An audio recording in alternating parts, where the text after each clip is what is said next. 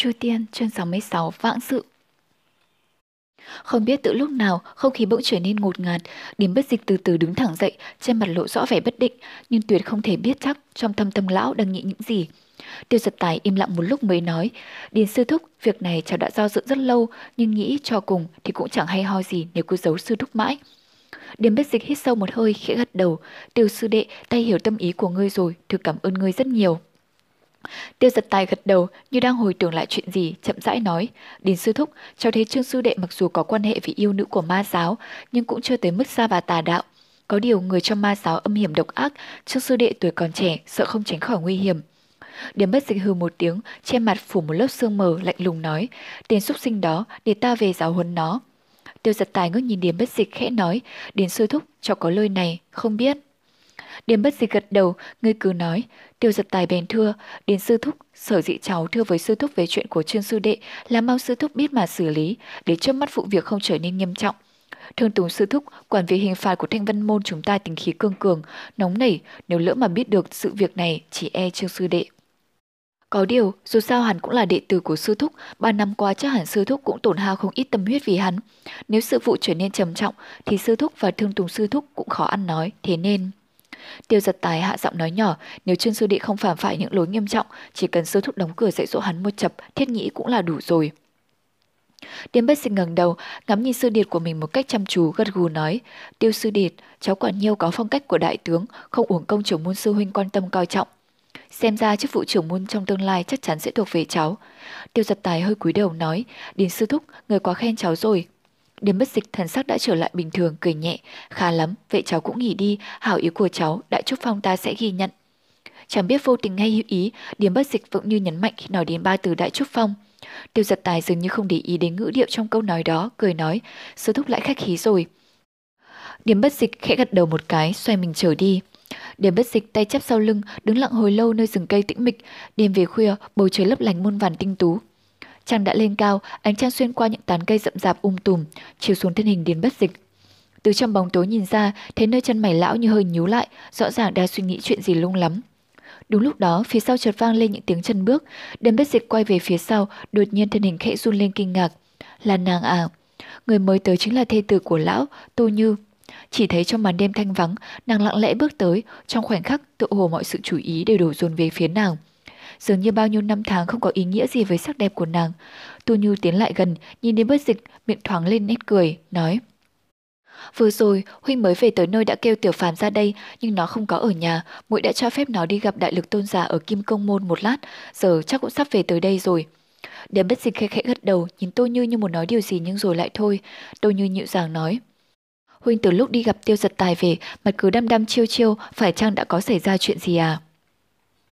Điềm bất dịch thở dài một cái, ra mặt như giãn ra, nở một nụ cười nói, ta sớm đã biết là không thể qua được mắt muội.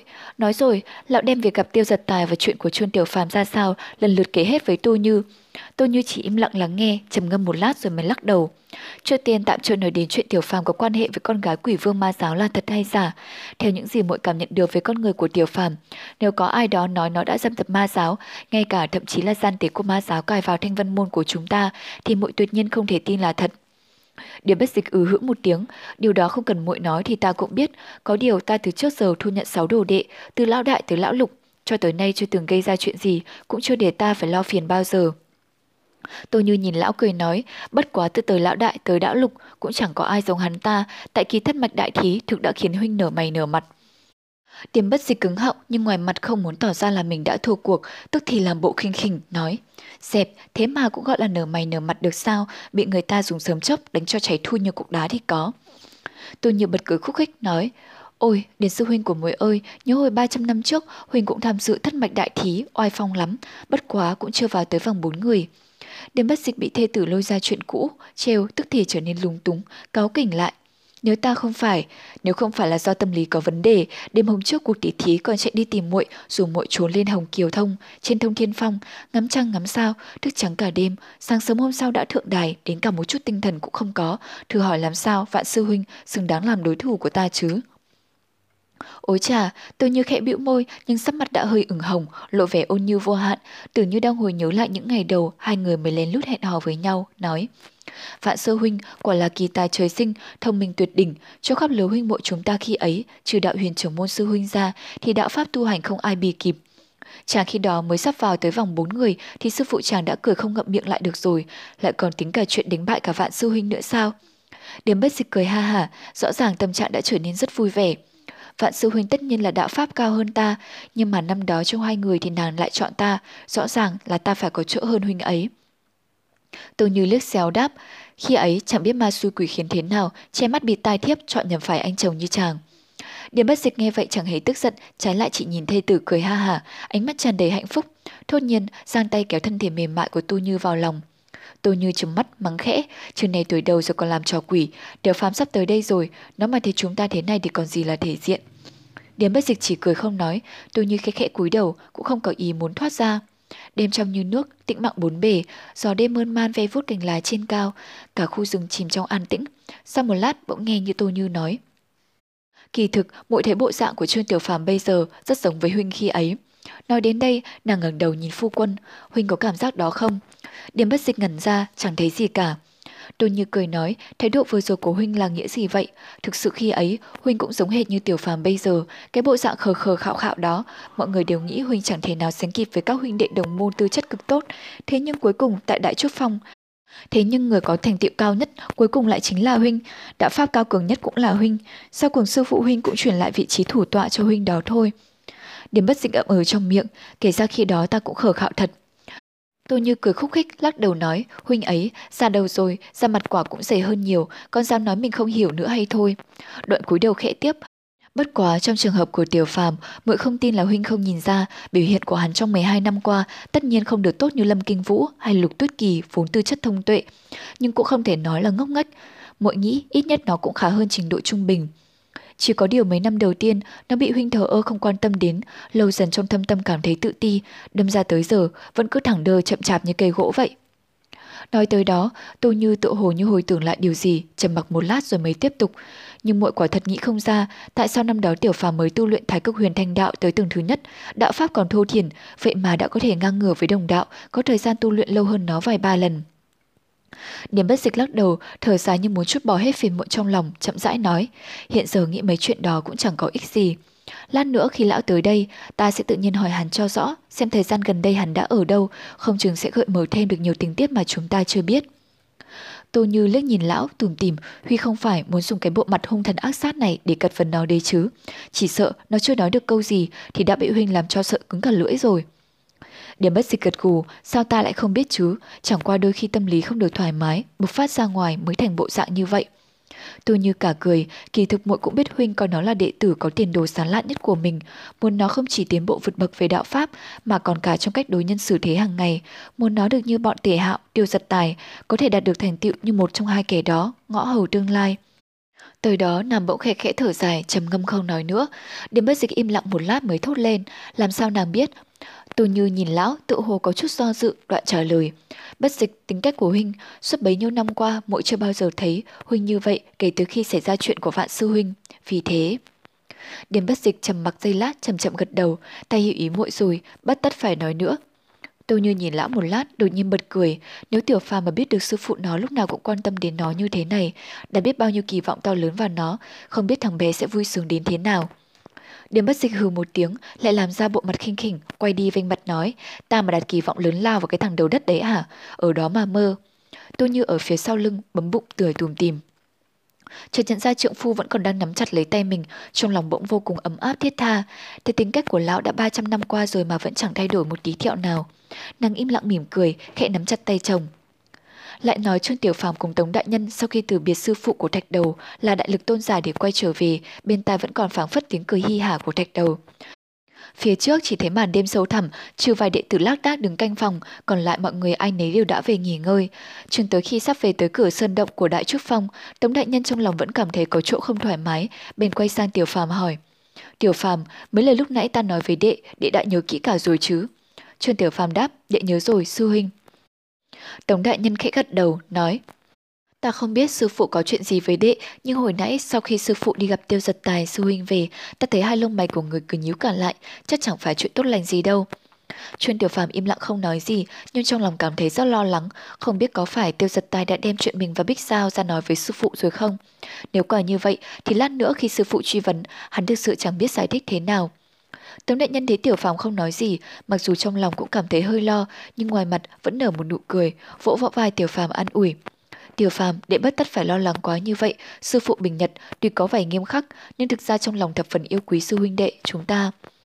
Nói tới đó, lão hạ giọng thầm thì, này nhưng đệ cũng chờ có cứng đầu cứng cổ cãi lại sư phụ, vạn nhất người mà nổi trận lôi đình thì mấy người bọn huynh cũng chẳng dám cầu xin hộ đệ đâu. Tiểu phàm trong lòng cảm thấy ấm áp, xúc động nhìn Tống đại nhân khẽ lắp bắp. Đại sư huynh, đệ, đệ mấy hôm trước thật không phải với huynh, thật chẳng ra gì, huynh, huynh đừng giận đệ nhé. Tống đại nhân cười ha ha, giơ tay vào đầu tiểu phàm nói. Kể làm gì mấy chuyện nhỏ nhặt ấy, thôi đệ mau dò chân lên, đừng để sư phụ đợi lâu. Ồ, nhưng hôm nay trời lạ thật đấy, mới khi nãy chẳng hãy còn sáng lắm, giờ mây đen đã ở đâu tụ về sậm xịt cả rồi. Đúng là Đông Hải có khác, quả có chỗ dị biệt so với Trung Nguyên của chúng ta. Trương Tiểu Phàm ngẩng đầu nhìn trời, quả nhiên thấy bầu trời dường như bỗng tối sầm lại, vừa mới rồi trăng còn sáng tỏ khắp nơi, giờ chỉ toàn thấy mây đen vần vũ chồng chất lên nhau. Ánh sáng chỉ còn lờ mờ, thật dễ khiến người ta sinh ra phiền muộn. Nói tới đó thì hai người đã về tới nơi, Tống Đại Nhân và Trương Tiểu Phàm dừng lại, bỗng nghe vẳng từ trong tiếng động cười giòn tan của Điền Linh Nhi và Đỗ Tất Thư. Trương Tiểu Phàm trầm ngâm một chút, đoạn nói, Đại sư huynh, đệ ra thẳng ngoài rừng gặp sư phụ đây, không vào đó nữa đâu. Tống đại nhân liếc nhìn hắn, khẽ gật đầu, vậy cũng được, đệ đi nhanh đi, nhưng mà bây giờ trời tới om thế này, đệ đi lại trong rừng phải cẩn thận một chút, biết chưa? Trương Tiểu Phàm thoáng lộ nét cười, gật đầu một cái rồi giả bước về phía rừng cây um tùm. Tống đại nhân nhìn theo hắn, bất giác cảm thấy bóng dáng tiểu sư đệ của mình toát lên một vẻ cô đơn hiu quạnh, thì thở dài một tiếng, lắc đầu, rồi quay mình trở vào trong sơn động. Vừa luôn vào dưới tán rừng rậm rạp, bóng tới tựa hồ như đang lẩn trốn khắp mọi ngóc ngách của rừng sâu bỗng tề phóng vọt ra, bao vây khắp thân ảnh của Trương Tiểu Phàm. Hắn dừng lại, trong lòng hơi rung động. Nhưng chỉ một lát sau, cặp mắt của hắn đã dần quen với quang cảnh u ám của khu rừng. Trời đêm âm u, vài ánh trăng còn vương sót lại cố gắng lắm mới lách được qua tán lá dày, rơi lác đác trên mặt cỏ, mờ mờ ảo ảo. Cả khu rừng chìm trong tĩnh lặng, không còn tiếng chim hót của ban ngày, không một tiếng hô hấp của thú rừng, thậm chí cả tiếng côn trùng giá dích hàng đêm, hôm nay cũng không hiểu sao bật câm. Khắp nơi chỉ toàn thấy những thân cây cổ thụ, cành lá sum xuê, thâm nghiêm tĩnh mịch như những chiến binh câm lặng đứng trong đêm dày. Chỉ có tiếng gió thổi, Gió từ xa xăm trong biển đêm mù mịt lượn trên những tán rừng, lay động những tàn cây, tạo nên âm thanh xào xạc. Chàng thiếu niên cô độc bước đi trong rừng đêm thầm thẳm, trong thứ ánh sáng mờ ảo của rừng đêm, ý nghĩ của Tiểu Phàm bỗng trở nên phiêu đãng, không hiểu sao đột nhiên lại hồi tưởng một thời điểm xa xôi, rất xa xôi trong quá khứ. Một bóng đen vàng vọt yếu ớt, một đứa bé níu chặt tay mẹ, đối diện với bóng tối vây quanh, mắt mở to phảng phất sự sợ hãi. Những ngày tháng ấy từ lúc nào đã trở thành quảng vã xa xôi, vô tình hắn không hay biết. Hắn nhắm mắt lại, hít một hơi thật sâu, thôn nhiên ngẩng đầu lên, gia tăng cước bộ, xăm xăm tiến về phía trước. Hắn không hề hay biết phía trước hướng đi ấy, nơi bóng tối thâm u, không một tiếng động, bỗng bừng lên hai hồng quang sáng đỏ hồng, như hai ánh lửa hờn căm, như hai con mắt rực lên phẫn nộ, Điếm bất dịch nhíu mày, có vẻ không còn đủ kiên nhẫn, sao giờ này nó vẫn chưa tới. Tô Như nhìn lão nói, sao huynh nóng vội thế, đại nhân đã đi gọi nó về rồi, nhưng từ chỗ đại lực tôn giả về đây, cho dẫu chạy nhanh đi nữa cũng phải mất một lúc chứ. Nếu huynh không nhịn được, sao không đằng vân giáo vũ đi tìm nó cho nhanh. Điếm bất dịch hừ một tiếng, ngừng nhìn lên bầu trời đêm, lầm bầm. Kỳ quái thật, sao thời tiết ở Đông Hải thay đổi mau chóng thế? Tô Như cũng nhìn xung quanh, lông mày hơi nhíu lại. Đúng là lạ thật, vừa mới đây còn sáng lắm mà. Nàng ngước nhìn những đám mây đen vần vũ trên đầu, cảm giác không được thoải mái, đột nhiên xoay chuyển ý nghĩ, quay sang hỏi Điền bất dịch. Bất dịch từ đầu tới giờ, mỗi luôn cảm thấy có một chuyện này không rõ ràng. Điềm bất dịch nhìn nàng hỏi là chuyện gì? Tô Như nói, nếu như Tiểu Phàm có quan hệ với con gái của giáo chủ ma giáo, đúng như Tiêu Giật Tài nói, xét về tình về lý, đáng lẽ hắn phải nói với Trung Thương Tùng Sư Huynh trước, điều này chắc bản thân hắn biết rất rõ, thế nhưng hắn lại nói chuyện riêng trước với Sư Huynh, che giấu sự thật, tức là đi ngược lại với Thương Tùng Sư Huynh. Thường ngày, hắn cũng đâu có đặc biệt thân thiết gì với Đại Trúc Phong ta, vậy nên muội có cảm giác không được chắc chắn lắm trong chuyện này. Tiếm bất dịch trầm tư giây lát, đoạn nói, người này thực không đơn giản đâu. Tôi như nhướng mày, tại sao? Điểm bất dịch không trả lời ngay, ngẫm nghĩ một lúc rồi mới nói. Theo như ta được biết thì chủ môn sư huynh trong mấy năm gần đây không chỉ chuyên tâm vào việc tu đạo, những việc trong sư môn hầu như không mấy để ý tới. Bình Nhật có xảy ra chuyện gì đều giao cho thương tùng sư huynh và các vị trưởng lão xử lý. Lão bỗng cười nhạt một tiếng trầm giọng nói nhỏ, thế nên dạo này môn hạ cũng có một số ít kẻ dì tai nói nhỏ với nhau là thương tùng sư huynh của Long Thủ Phong mới là trưởng môn chân nhân thực sự. Đâu như toàn thân rúng động, sắc mặt lộ rõ vẻ lo lắng, kéo vạt áo tiền bất dịch thầm thì. Những chuyện này huynh tuyệt đối không nên nói lung tung bên ngoài. Điềm bất dịch gật đầu nói, chuyện này ta tự biết rồi, muội yên tâm đi. Nói rồi, lão lại trầm ngân suy nghĩ nói. Muội cũng biết đấy, Thanh Vân Môn chúng ta trong 2.000 năm trở lại đây, đặc biệt từ khi Thanh Diệp Tổ Sư sáng lập ra bảy chi phái, thì vị trí trưởng môn trước giờ là do đệ tử của Thông Thiên Phong đảm nhận. Vậy mà nay tôi Như mỉm cười tiếp lời lão, vậy mà nay thương tùng sư huynh trong môn phái chúng ta quả là người có đức cao vọng trọng, đạo pháp lại cao thâm, uy tín chỉ dựa có một mình đạo huyền sư huynh mà thôi. Trước khi chuyện tiêu giật tài tiếp nhận vị trí trưởng môn, vốn không thấy ai dị nghị gì, nhưng tình thế hôm nay mà xét có lẽ cũng không tránh khỏi có lời ra tiếng vào. Điểm bất dịch chậm rãi nói, hơn nữa trong 200 năm nay, Thương Tùng Sư Huynh chấp trưởng hình phạt ở Thanh Vân Môn, thường ngày nói một là một, hai là hai, trừ đạo huyền Sư Huynh ra, trong mắt Huynh ấy sớm đã chẳng còn ai nữa. Tiêu Sư Điệt lo ngại cũng là lẽ thường thôi. Tôi như khẽ cúi đầu một lát mới nói, bất dịch, chuyện tranh giành chức trưởng môn này có ảnh hưởng rất to lớn, Huynh trở nên can dự quá sâu. Đấm bất dịch khẽ lắc đầu, ta ngày thường vẫn không tỏ ra quan tâm đến chuyện gì, nhưng dù sao cũng là người đứng đầu một chi phái, chuyện này làm sao có thể tránh khỏi có can dự. Hôm nay tiêu giật tài cố tình tỏ ý tốt với chúng ta, quá nửa là để gây dựng một mối dây ân tình giữa ta và hắn, phòng sau này khi cuộc tương tranh đó xảy ra. Chúng ta đi một bước phải cẩn thận một bước, xem ra chẳng còn cách nào khác. Tôi như thở dài gật đầu nói, cũng phải vậy thôi. Ù, không biết tự trốn sâu thẳm nào trong rừng đen, một trận âm phong thình lình thổi tới, Chuân Tiểu Phàm bỗng cảm thấy từ cổ trở lên, vội lẽo vô cùng. Vội ngẩng nhìn khắp trên đầu, chỉ thấy tán cây lòa xòa rung động như một bầy yêu ma đang nhảy múa. Hắn nhíu mày, thầm nghĩ hôm nay khu rừng có vẻ tràn đầy quỷ khí, khác xa so với mấy hôm trước. Từ đó, hắn lại tự nhủ, bản thân đã ở đây bấy nhiêu ngày, chưa từng thấy có yêu ma tà vật, hôm nay mới trời âm u một chút, sao mình đã phải lo lắng làm vậy? Nghĩ tới đó, trong lòng hắn đột nhiên cảm thấy buồn cười với chính mình, bèn xăm xăm bước tiết. Đột nhiên, từ phía sau lưng hắn vang lên một âm thanh như tiếng ma kêu quỷ khóc. Trương Tiểu Phàm cả kinh thất sắc, quay ngoắt mình lại, chỉ thấy sắc mặt hắn lập tức trở nên trắng toát. Trong bóng đêm âm u, dần dần hiện hiện ra một chiếc khô lâu, hai mắt lấp lóe ánh sáng đỏ rực, dập dần bay lượn trong không trung. Trong tiếng ma kêu quỷ khóc ấy, cái khô lâu ánh hồng bỗng dưng dừng lại giữa khoảng không, từ từ quay qua đối diện với Trương Tiểu Phàm. Trương Tiểu Phàm nhìn vào hai con mắt rỗng không của nó, chỉ thấy sâu trong đó hình như ẩn hiện những tia lửa, không cưỡng lại được toàn thân rét run lên. Sau một khoảnh khắc, từ phía sau cái khô lâu chậm chậm xuất hiện hai bóng người. Trong ánh sáng đỏ hồng của cái khô lâu ấy, hắn thấy một trong hai người là một lão già gầy nhom, mặt mũi dữ tợn, sắc diện khô kiệt, dường như là một lớp da bọc lên xương sọ mà thôi, trông chẳng khác cái khô lâu đỏ hồng làm mấy. Cầm mắt đầu ác nhìn chòng chòng vào Trương Tiểu Phàm, lộ rõ vẻ hàn học phẫn hận. Còn kẻ thứ hai bộ dạng giống như xài lang, mặc dù thân hình khá to lớn nhưng lại bị lão già xách trên tay như một chú gà nhép, đến cử động cũng không được, sắc mặt đầy vẻ đau đớn khổ sở. Nhìn thấy gã, Trương Tiểu Phàm không khỏi giật mình kinh hãi kêu a lên một tiếng. Gã này không phải là một ai xa lạ, chính là một trong hai kẻ Tiểu Phàm đã gặp bên dưới vạn bức cổ quật ở không tang sơn dạo trước. Mấy hôm rồi cũng lại xuất hiện ở Lưu Ba Sơn. Dã cầu đạo nhân, chỉ thấy gã bị lão già khô quắt ấy dùng tay phải xách cổ, nét mặt đau khổ như sắp khóc. Thế nhưng khi nhìn thấy Trương Tiểu Phàm đứng trước mặt thì lạ thay, sắc mặt gã lập tức thay đổi, tự như thấy vị cứu tinh xuất hiện, chỉ ngay vào Tiểu Phàm kêu to. A, chính hắn, chính hắn. Trương Tiểu Phàm sợ đến ngây người, chỉ thấy dã cầu đạo nhân cứ chỉ vào mình kêu gọi liên hồi mà chẳng hiểu đầu cua tay nhau ra sao cả. Lão già queo vẫn trừng mắt nhìn hắn đầy ác ý, cất giọng khàn khàn chói tai hỏi dã cầu đạo nhân, có đúng là thằng tiểu nghiệt chủng thanh vân môn này không? Dã cầu lia lịa, mồm lên thoáng nói, dạ, dạ, đúng là nó đó, hấp huyết tiền bối, chiếm mắt tại hạ, thế thằng súc sinh này giết hại truyền nhân duy nhất của ngài là hấp huyết quỷ Khương Lão Tam. Chu Tiên, chương 67, hấp huyết lão yêu. Lão già mặt mũi nanh ác đó là một lão ma đầu trong ma giáo thoát ẩn nhiều năm nay, tự hiệu là hấp huyết lão tổ, nhưng người chính đạo và cả rất nhiều người trong ma giáo đều ngầm gọi lão ta là hấp huyết lão yêu. Nguyên nhân chủ yếu là do lão ta tu tập môn yêu pháp hấp huyết đại pháp, đòi hỏi người tập phải hút lấy tinh huyết của người sống để tu luyện, vô cùng quỷ dị đáng sợ. Tuy yêu pháp này lợi hại, nhưng đối với bản thân người tu tập thì nó lại có phản ứng phụ. Vì thế phải là người tu tập hấp huyết yêu pháp, ai ai mặt nội cũng nanh ác, chẳng giống người thường. Trong đó ngay cả ma giáo cũng ngấm ngầm có nhiều lời chỉ trích.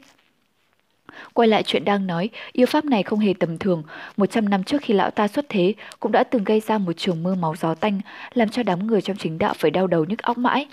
Nhưng sau này ma giáo thất thế, chính đạo liên thủ đánh đuổi, hấp huyết lão yêu vì phải chạy trốn sự truy sát của mấy cao nhân chính đạo, cũng cùng với ma giáo dần dần thối lui ra khỏi Trung Nguyên. Về sau chẳng hề có tin tức gì nữa. Lần này ma giáo phục hưng, quần ma tề vũ, hấp huyết lão yêu vốn thuộc vạn độc môn, một trong bốn đại chi phái của ma giáo nên cũng được mời đến. Nhưng trước khi xuất sơn, đệ tử duy nhất của lão ta là hấp huyết quỷ khương lão tam, vì thối tha giống với bọn giã cầu đạo nhân và lưu hạo, nên được đám người giã cầu đạo nhân mới đến để trợ quyền. Không ngờ dưới vạn bức cổ quật, chẳng hiểu vì sao bị người ta giết chết. Hấp huyết lão yêu sau khi biết được tin thì vô cùng giận dữ, chẳng biết rằng môn phái lão ta bởi vì hấp huyết yêu pháp thanh danh hết sức xấu xa, hơn nữa quá trình tu luyện lại nguy hiểm khôn lường. Chỉ cần một chút sơ ý sẽ bị yêu pháp cắn ngược trở lại, cạn hết tinh huyết mà chết. Vì thế ngay cả trong ma giáo cũng chẳng có mấy người mong muốn tu luyện. Khương Lão Tam là đệ tử duy nhất mà khó khăn lắm, Lão Tam mới tìm được trong mười mấy năm trước đây, tính cách rất hợp với tính tình cổ quái của Lão, nên Lão ta trong lòng hết sức yêu mến, chẳng dè chết không minh bạch, bảo sao mà Lão không tức giận điên người. Trong thời gian gần đây, trong ma giáo có rất nhiều động tĩnh. Đầu tiên là quỷ vương tông kéo đến vùng lưu ba sơn hoang vu hẻo lánh ở ngoài Đông Hải này. Sau đó, ba đại tông phái cũng lần lượt phái xuất cường viện đến. Hấp huyết lão yêu là một trong số người đó, có lẽ cũng vừa mới tới Lưu Ba Sơn ngày hôm nay. Vừa may gặp phải bọn dã cẩu của luyện huyết đường bọn niên lão đại, lưu hạo đều là những kẻ rào trá, nhìn thấy hấp huyết lão yêu sắc mặt âm trầm, biết rằng lão ma này tính tình cổ quái, tàn nhẫn hung ác, nghĩ rằng lão nhất định vẫn còn căm hận về cái chết của đệ tử, nên ai nấy đều chuẩn bị bỏ chạy. Chẳng dè, dã cầu đạo nhân tính tình có phần thẳng thắn, không khéo ăn khéo nói, đột nhiên tiến tới trước mặt trò hỏi, miệng thì nói, à lão tiền bối, đã lâu lắm không gặp, không ngờ ngài vẫn mạnh khỏe như xưa. Nói chưa được nửa câu, hấp huyết lão yêu nghe thấy thì nghĩ rằng tên dã cầu này quả thật đáng chết, liên lụy đến cái chết đệ tử của ta còn chưa thèm tính, giờ còn dám châm biếm ta sao vẫn chưa chết. liền bừng bừng tức giận, tòm lấy dã cầu nhấc lên. Dã cầu đạo nhân lúc này mới thấy mình ngu ngốc, chỉ dối rít cầu xin tha tội. Hấp huyết lão yêu cũng chẳng nhiều lời, chỉ nói với hắn, bây giờ chúng ta đi đến chỗ thanh vân môn để tìm kẻ đáng ghét đã giết chết đồ đệ của ta, tìm được thì coi như ngươi mạng lớn, không tìm được thì ta sẽ trước hết hút cả máu của ngươi để tế điện cho đồ đệ của ta. Chỉ mấy câu nói này thôi, dã cầu đạo nhân mặt mày tái dại, không hết kêu khổ. Từ lúc đến Lưu Ba Sơn, Chuyên Tiểu Phàm đã nhiều lần nhìn thấy dã cầu đạo nhân, nhưng dã cầu đạo nhân khi đó nếu không đấu phép với người khác thì là đang chạy trốn chối chết trên không trung, đều không hề nhìn thấy Trương Tiểu Phàm. Hơn nữa lúc ở sân động bí ẩn, Trương Tiểu Phàm cũng đứng ẩn sâu trong bóng tối. Đến khi hắn ra khỏi chỗ đó thì dã cầu đạo nhân đã sớm cùng với người khác lao vào đánh đấm ầm ĩ cùng với bọn đệ tử chính đạo rồi. Dã cầu thầm nghĩ, ai mà biết được tên đáng ghét đó đã đến Lưu Ba Sơn hay chưa, vạn nhất hắn ta chưa đến, bản thân há phản phải chết hộ an, dưới cơn thịnh nộ của hấp huyết lão yêu sao. Tức thì hắn cầu xin van nài mãi không thôi, tuy nhiên hấp huyết lão yêu dòng dã sắt đá, chẳng thèm cho vào tai, cứ thế sách cổ hắn âm thầm bay đến chỗ đám người chính đạo đang ở. Lúc này trong khu rừng tối đen, đột nhiên nhìn thấy thân ảnh của Trương Tiểu Phàm, xã Cầu đạo nhân quả thật vui mừng ra mặt, cảm thấy cao hứng còn hơn là nhìn thấy thân sinh phụ mẫu của bản thân, tức thì hét lớn, chính là hắn, không thể nhầm được, dù hắn có hóa thành cho ta cũng nhận ra hắn. Hấp huyên lão yêu hừ lạnh một tiếng, tay khẽ vung lên, tức thì ném dã cẩu bay tít ra tận đằng xa, giống như một thứ tạp vật. Một lúc lâu sau, Trương Tiểu Phàm nghe thấy từ đằng xa truyền lại âm thanh nghèn nghẹn, ngay sau đó là một tiếng kêu đau đớn, cũng chẳng biết dã cẩu cuối cùng đã rơi xuống mặt đất hay là vào trúng vào một cây đại thụ nữa. Hấp huyên lão yêu nhìn khắp trên dưới đánh giá tên tiểu bối của đệ tử Thanh Vân Môn đang đứng trước mặt, nhưng vẫn chưa lập tức xuất thủ, trái lại còn cau mày suy nghĩ. Mặc dù lão ta có tính tình tàn nhẫn hung ác, nhưng cũng không phải là hoàn toàn không có lý trí. Hôm đó, khi đám người luyện huyết đường vác thi thể của Khương Lão ta về, Lão ta vô cùng cuồng nộ thương tâm, nhưng ngay sau đó phát giác ra chỗ kỳ quái. Khương Lão Tam chết là do huyết nhục bị khô cạn, nhìn thế nào đi nữa cũng giống như bị giết bởi hấp huyết yêu pháp của môn phái Lão ta. Trên thế gian này ngoại trừ bản thân và Khương Lão Tam lại có người luyện thành kỳ thuật này sao, thật khó hiểu. Lão ta tự nhiên không biết rằng trên cây thiêu hỏa côn trong tay trường tiểu phàm có phệ huyết châu của ma giáo tiền bối hắc tâm lão nhân truyền lại. Nhưng với kinh nghiệm trăm năm tu hành, lão ngay lập tức nhận định tên hung thủ này nếu không sử dụng hấp huyết yêu pháp thì ít nhất cũng sử dụng một thứ pháp thuật tương tự, hơn nữa đạo hạnh không kém lão ta làm mấy. Vì thế lúc này gặp Trương Tiểu Phàm, lão ta cố nén cơn tức giận, quan sát thật kỹ lưỡng con người này để xem cuối cùng có gì kỳ quái không. Chỉ là lão ta nhìn đông ngó tây, lông mày nhíu chặt nhưng vẫn chẳng nhìn ra một quất cả nào. Từ đầu đến chân rồi lại từ chân đến đầu, gã tiểu tử này vẫn chỉ là một quả đệ tử hết sức bình thường của Thanh Vân Môn, chẳng hề có một điểm xuất chúng, hơn nữa có nửa phần cái vẻ tàn nhẫn hung ác của hấp huyết yêu phát. Trương Tiểu Phàm đứng nguyên tại chỗ, mặc dù tâm lý có chút run sợ vì bị lão già quỷ khí mờ mịt này soi mói, lại không biết lão ta là ai. nhưng thấy lão ta đi cùng với dã cẩu thì nhất định là người trong ma giáo. Nhìn hai người bọn họ nói chuyện, hình như đến đây chỉ để tìm mình. Trên không trung, chẳng biết từ bao giờ đã xuất hiện một chiếc đầu lâu màu đỏ đang tỏa ra ánh sáng đỏ rực, rồi bắt đầu chậm chậm xoay tròn. Giọng nói của hấp huyết lão yêu từ phía sau vầng sáng đỏ ấy lạnh lẽo truyền đến. Thanh vân môn tiểu tế tử, có phải ngươi đã giết chết Khương Lão Tam đồ nhi của ta không? Chuyên tiểu phàm giật mình, ngạc nhiên hỏi, ai là Khương Lão Tam? Hấp huyết lão yêu nghẹn lời giây lát, trong lòng hết sức tức giận. Nếu là ngày trước, lão ta sớm đã sử dụng pháp thuật, hút hết cạn máu của thằng cha này đã, rồi mới nói sau. Chỉ là nghĩ rằng gã đệ tử thanh vân môn này trên mình cũng có pháp thuật hút máu trình độ không hề thấp kém, nên vô luận thế nào cũng phải làm rõ trước đã. Vì thế, lão ta lập tức cố kìm nén lửa giận, nhưng giọng nói cất lên đã giống như quỷ khóc lang chu. Có phải ngươi tại vạn bức cổ quật ở không tan sơn, dù hấp huyết đại pháp giết người đó không? Trương Tiểu Phàm trong lòng chấn động, lại nghe thấy hai chữ hấp huyết, liền lập tức nhớ lại, trong đầu hiện lên hình ảnh kinh sợ ngày hôm ấy, không nén được sự lo âu trong lòng, vô thức đưa tay sờ vào thanh thiêu hỏa côn đang dắt bên hông. Thiêu hỏa côn đang nằm lặng yên bên hông hắn, giống như ác ma đang say ngủ. Hấp huyết lão yêu, thấy hắn một lúc lâu mà chẳng nói gì, giống như đang xuất thần, đúng là trong mắt chẳng coi lão ta vào đâu cả, so với đám cao thủ thanh vân môn năm xưa truy sát bản thân lão thì còn ngạo mạn gấp 10 lần. Lão ta tính tình tàn nhẫn hung bạo, nếu không phải trong lòng có chút nghi vấn, lẽ nào lại chịu nhịn lâu như vậy? Thấy thế đùng đùng tức giận, gầm to một tiếng. Tiểu tử thanh vân môn trả lại mạng cho đệ tử của ta. Trương Tiểu Phàm kinh hoàng lùi lại một bước, chỉ nghe thấy xung quanh ầm vang lên tiếng quỷ khóc, âm phong lạnh thấu xương, chạm vào thân thể thấy lạnh buốt, thậm chí sau gáy cũng thấy lạnh toát, lông tơ trên thân thể đều dựng đứng hết lên. Cái đầu lâu màu đỏ trên không trung, đối nhân há to cái miệng âm u, trong giây lát, chỉ thấy từ bên trong cả miệng vọt ra năm đạo hắc quang rơi xuống ngay trước mặt Trương Tiểu Phàm. Qua chốc lát, rồi rung rung lắc lắc trỗi dậy, Trương Tiểu Phàm thần giới ngưng bị, vẫn biết rằng ma giáo yêu nhân trước mặt tà pháp quái dị, nhưng nhìn kỹ thì không tránh được hởn hết cả tóc gáy. Chỉ thấy năm đạo thân ảnh to lớn dần hơn ấy, cả năm đều hình thù kỳ dị, nhưng diện mạo thì đều quỷ quái hung ác giống nhau, hoặc là mồm đỏ lòm như chậu máu, hoặc là răng nanh chìa ra sắc nhọn, nồng đặc mùi tay tưởi xú uế. Chưa đầy giây lát, năm thân hình quỷ quái ấy không ngờ đã phiền to lớn gấp đôi trên tiểu phàm. Phía đằng sau bọn chúng, hấp huyết lão yêu song thủ kết thành pháp ấn kỳ quái, hoặc điểm hoặc vỗ lên cái đầu lông màu đỏ, làm nó đung đưa một hồi. Đám quỷ quái ấy luôn chuyển động một cách tương ứng, rõ ràng là đang bị lão ma đầu khống chế. Lúc này dường như những tia sáng màu đó phát ra từ trước đầu lâu làm cho cặp mắt của hấp huyết lão yêu tự như cũng có chút sắc đỏ. Chỉ nghe lão ta cười lạnh một tiếng, mười ngón tay bỗng nắm chặt, suyệt một tiếng bóp chặt lấy chiếc đầu màu đỏ. Gần như cùng lúc với động tác của lão ta, mắt của năm quỷ vật ấy to lớn, đột nhiên đỏ lử, phát ra ánh mắt đầy hung lệ, đồng thời ngẩng đầu hướng lên trời chu lên sói chu. Hu hu, Trương Tiểu Phàm thân hình run lên bần bật, thần trí bị lấy mất vài phần, chỉ cảm thấy xung quanh quỷ hình chớp sáng, tiếng quỷ khóc ấy như khoan xuyên vào tai, đâm thẳng vào trong não của hắn, đau đớn không thể chịu được. Năm quỷ vật đó ngửa mặt lên trời chu một tràng dài, giây lát sau nhất tề lao đến, tiếng gió rít lên. Trương Tiểu Phàm dùng hết sức nhảy về phía sau, vất vả tránh né đòn đánh đó. Chỉ là chẳng đợi cho hắn lấy lại bình tĩnh, năm quỷ vật ấy lại nhất tề hạ thủ. Trong tiếng chu chéo, chúng cùng nhau đưa quỷ trảo thọc xuống dưới đất. Trương Tiểu Phàm ở trên khung trung, tay nắm chặt thiêu Hỏa Côn, trong lòng hơi chút an tâm. thiêu Hỏa Côn dường như cũng cảm thấy có chuyện, tỏa ra ánh sáng màu xanh nhạt rồi dần dần sáng bừng lên. Nhưng chẳng đợi cho hắn nghĩ ngợi nhiều, những quỷ trảo đã thọc sâu xuống dưới đất ấy, hình như đang nằm lấy một thứ gì đó trong đất. Trong một hồi thanh âm chu dài, âm phong tức thì nổi lên, cả một mảng đất bị giật bung lên. Nhưng thứ làm cho người ta khiếp đảm chính là từ dưới đất, vô số âm linh lớn bé ảo ạt lao ra, bay đến chỗ chân tiểu phàm.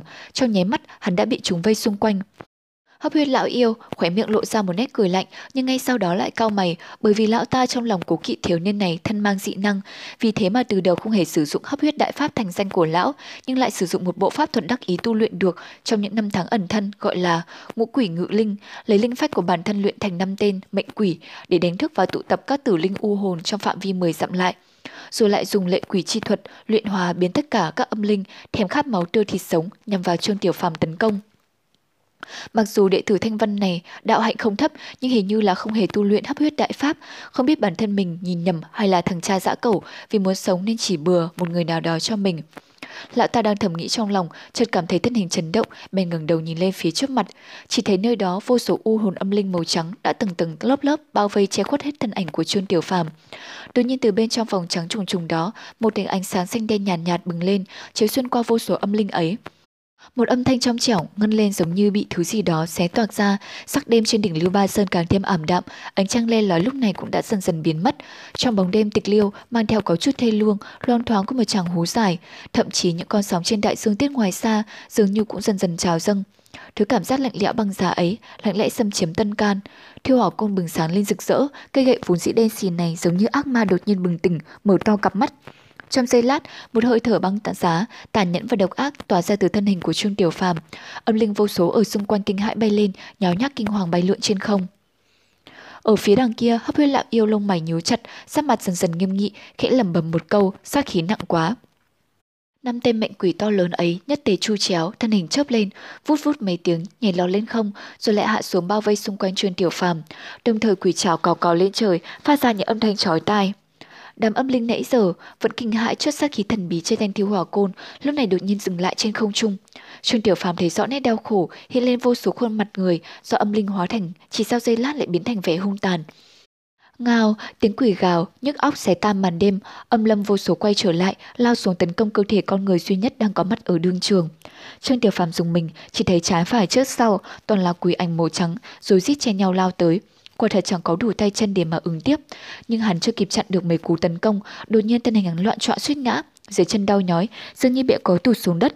Trương Tiểu Phàm hết sức kinh hãi, nhìn xuống dưới, chỉ thấy từ trong lòng đất phía dưới bỗng ngờ thò ra một đôi quỷ trào to lớn, nắm chặt cứng lấy hai chân hắn, quỷ trào sắc nhọn dường như đang đâm vào huyết mạch. Và năm tên mệnh quỷ vây xung quanh ban nãy giờ chỉ còn lại bốn tên. Trên không trung, vô số âm linh đồng thanh hoan hô, nhung nhúc những tiếng hú sắc nhọn vang tới, những cái miệng to lớn tham lam đang ngoạc ra ấy như thể ngay trước mặt. Trương Tiểu Phàm sắc mặt trắng nhợt, gân cốt vặn vẹo, cố gắng chịu đớn, cơn đau đớn kịch liệt, tay phải bắp quyết, nhanh chóng vẽ ra một đường phía trước mặt. Thiêu hỏa côn bay vút lên không trung, nghe bụp một tiếng, bức tường ánh sáng lại vụt hiện lên, ánh sáng màu xanh nhàn nhạt, nhạt, lấp lấp lóe lóe. Âm linh lao xuống đầu tiên chẳng kịp thu thế, đâm sầm vào thanh côn đen xì ấy, rồi cũng chẳng kịp rú lên tiếng nào, biến thành một làn khói mỏng. Cùng lúc này, Trương Tiểu Phàm thân hình lại rung động, đưa mắt nhìn xuống, thấy quỷ cháo sắc bén như dao đã rạch toạc da của hắn, máu tươi trào ra, vương đầy cái quỷ cháo đen xì ấy. Mùi máu tươi thơm ngon, ngào ngạt ấy tức thì lan tỏa đầy trong không khí. Trương Tiểu Phàm thoát dần bình, Đám âm linh vô số đang bay lượn đầy trời kêu thét đinh tai nhức óc cũng ngạc nhiên trong giây lát. Ánh sáng trên tiêu hỏa côn dường như cũng khe khẽ run rẩy, giống như bị kích thích bởi thứ mùi có mối quan hệ huyết mạch với bản thân. Giây lát sau, đám vô số âm linh ấy la hết ầm ĩ ập xuống, lao thẳng đến thân thể huyết nhục thơm ngon ấy. Nhưng trong nơi tiếng gió lạnh buốt đó, có một người ngửa mặt lên trời hú một tràng dài, thiêu hỏa côn rơi xuống, chuyên tiểu phàm nằm lấy nó, hai mắt mở to chẳng hề quan tâm đến đám âm linh phía trên đầu. cho đến mắt hắn ẩn ước có một thứ quang sáng màu hồng đang lay động, đâm xuống, đâm xuống phía dưới, xuyên qua quỷ trảo ấy cũng là xuyên qua máu tươi của bản thân. Máu đỏ hồng dính vào thân cây thiêu hỏa côn, lặng lẽ ngấm vào bên trong. Những mạch máu đỏ hồng trên thân thiêu hỏa côn đột nhiên cùng nhau ửng đỏ, phập. Sâu trong lòng đất vang lên một âm thanh nghiền nghẹn, đám âm linh phía trên đầu bỗng nhiên dừng hết cả lại, trên mặt có vẻ khiếp sợ, giống như phía trước mặt là một ác ma chuyên thiêu đốt các âm hồn trong truyền thuyết. Trong bóng tối, dường như chỉ có ánh sáng của thiêu hỏa côn đang lập lòe. Đằng xa, chiếc đầu lâu màu đỏ trong tay hấp huyết lão yêu bỗng phát ra một tiếng kêu khe khẽ. Tại vị trí phía bên tay phải, đột ngột bị vỡ bung ra một mảng.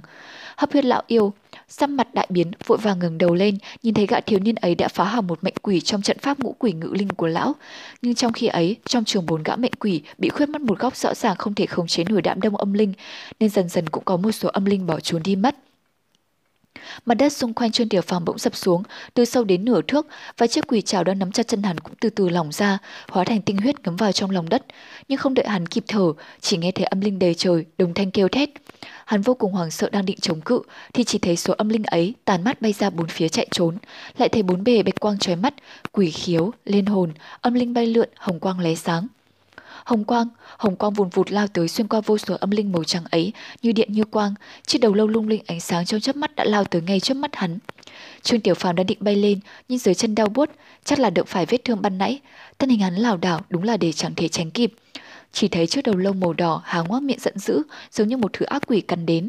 Trương Tiểu Phàm trong lúc kinh hãi, ngự khởi thiêu hỏa côn bảo vệ trước mặt, nhưng chỉ thấy trong lúc điện quang hỏa thạch, từ trong cái miệng ấy thò ra một bàn tay khô quắt, nhanh chóng vươn dài ba thước, ngũ chỉ biến thành chảo chụp vào ngực hắn. Trương Tiểu Phàm thân thể rung động mãnh liệt, trong giây lát chỉ thấy trên quỷ thủ ấy, làn da vốn khô đét như có huyết dịch tưới vào, liền cam phồng lên. Và bản thân hắn thấy trong đầu tróng váng, chỉ cảm thấy toàn huyết mạch toàn thân như sôi lên, rồi đều theo vết thương ngực ấy chảy ra. Đó tự nhiên là hấp huyết đại pháp, bản lĩnh đại thành danh của hấp huyết lão yêu. Trong giây phút truyền tiểu phàm bị khống chế trong tay, lão ta không kìm được bật cười, hét lên một tiếng thật to, cánh tay vươn dài, nhấc bổng gã thiếu niên ấy lên, quá to.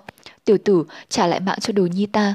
Trương Tiểu Phàm bị lão ta nắm chặt trong tay, huyết mạch toàn thân nghịch lưu, thống khổ không thể chịu nổi, thần trí dần dần mơ hồ, chỉ cố gắng dồn chốt sức khí lực cuối cùng, vật lộn chống lại cái chết.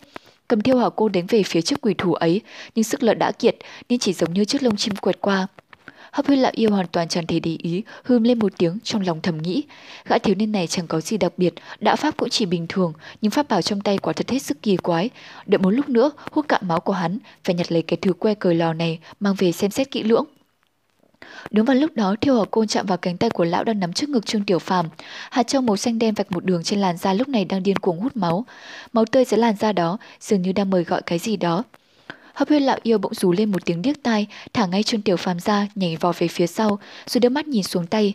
Chỉ thấy làn da vốn căng phồng nhờ được hút máu, dường như trong giây lát, đột nhiên khô xác lại, còn hơn cả lúc ban đầu và phía trước mặt Trương Tiểu Phàm thân hình lảo đảo muốn gã vật ra, nhưng tiêu hỏa côn trong tay hắn, đặc biệt là hạt châu trên đầu thanh côn thì lại phát sáng quỷ dị, soi rõ các mạch máu xung quanh thân côn chớp chớp ánh đỏ. Hấp huyết lão yêu chợt cười lạnh, ta nói tại sao Khương lão ta gặp phải cái chết như vậy, điều cổ quái vốn là ở nơi ngươi, hắc hắc, không ngờ trong thiên hạ có thứ kỳ chân này, tiểu tử, ta lấy mạng ngươi đây. Nói xong thân hình bay lên, quỳ thủ như chảo, lần nữa nhằm đỉnh đầu Trương Tiểu Phàm vỗ thẳng xuống. Đáng tiếc Trương Tiểu Phàm lúc này toàn thân vô thức, chẳng còn hơi sức đâu mà chống lại, chẳng mấy chốc sẽ phải chết dưới chảo của hấp huyết lão yêu. Yêu nghiệt, một tiếng thét ngắn, chứa đầy phẫn nộ, một làn sóng nhiệt nóng rực trong chớp mắt phá không lao tới, như sóng cả thổi tung không khí, cuốn bay cả khu rừng rậm. Trong phạm vi 10 triệu xung quanh bọn họ, cây cố trong chốc lát khô héo, một đạo hỏa quang rực rỡ từ trên trời lao xuống, làm khí đen bao phủ đầy trời như vỡ tan ra từng mảnh. Hấp huyết lão yêu cả kinh thất sắc, người bấy đến này đạo hạnh rất cao, chẳng hề tầm thường. Lẽ nào lão ta còn chưa nghĩ đến chuyện đã thương chôn tiểu phàm, vội vã thu xong thủ lại. Trong tiếng hú chói tai, chiếc đầu lông màu đỏ, quyết quang đại thịnh, lao ra phía trước thân mình tạo thành một bức tường, ánh sáng sắc đỏ như máu. Dầm, tiếng rầm rầm như sấm nổ, hỏa quang đập vào bức tường máu làm vang lên những tiếng nổ lớn, sóng nhiệt xèo xèo, rồi ngay sau đó hóa thành một tiên kiếm màu đỏ rung động không ngừng, một lực cực lớn ép thẳng về phía hấp huyết lão yêu. Mặc dù lão ta cách tận mấy trượng ở phía đằng sau, nhưng lực đạo này không hề suy giảm, vẫn như tiên hô hải hiếu ép thẳng tới. Hấp huyết lão yêu khuôn mặt trắng bệch, hét to một tiếng, pháp quyết biến hóa, mười ngón tay cùng chuyển động, giây lát từ trong hai hốc mắt của cái đầu lông màu đỏ bắn vọt ra hai đạo huyết quang, xuyên qua bức tường màu đánh thẳng vào thanh kiếm đỏ ấy. Trong tiếng âm thanh vang dội, tiên kiếm màu đỏ bay ngược trở lại, hấp huyết lão yêu thân hình cũng chấn động kịch liệt, thối lui mấy bước, cuối cùng lão mới trụ vững được thân hình. Xích diễm, trong mắt hấp huyết lão yêu, bỗng tràn ngập vẻ lạnh lẽo kỳ lạ, sắc mặt như xương. Sóng nhiệt nóng rực đã thoáng chốc thu hồi lại, nơi hỏa quang chớp chớp từ từ hiện ra thân hình của Điềm Bất Dịch. Phía đằng sau ông ta vụt hiện ra thân ảnh của một người nữa, chính là Tú Như, đang muốn hạ xuống bên Trương Tiểu Phàm. Trương Tiểu Phàm nhìn thấy sư phụ sư nương xuất hiện, trong lòng thấy ấm áp, chỉ thấy nét mặt Tú Như có vẻ lo lắng, nhìn hắn khẽ hỏi, "Tiểu Phàm, ngươi không việc gì chứ?" Trương Tiểu Phàm gượng cười đáp, "Con không sao, sư nương." Chưa nói đầy nửa câu, đột nhiên mắt hoa lên, rồi lập tức tối sầm lại, cuối cùng mọi thứ đều quay tít. Tố như lông mày nhíu chặt, đến bất dịch chẳng lý gì đến hấp huyết lạm yêu, cũng vội nhìn sang chỗ Trương Tiểu Phàm. Giây lát sau, Tố Như xem xét xong, thò tay lấy ra từ trong người một chiếc bình, đổ ra một viên thuốc màu vàng trong veo, rồi cho Trương Tiểu Phàm uống.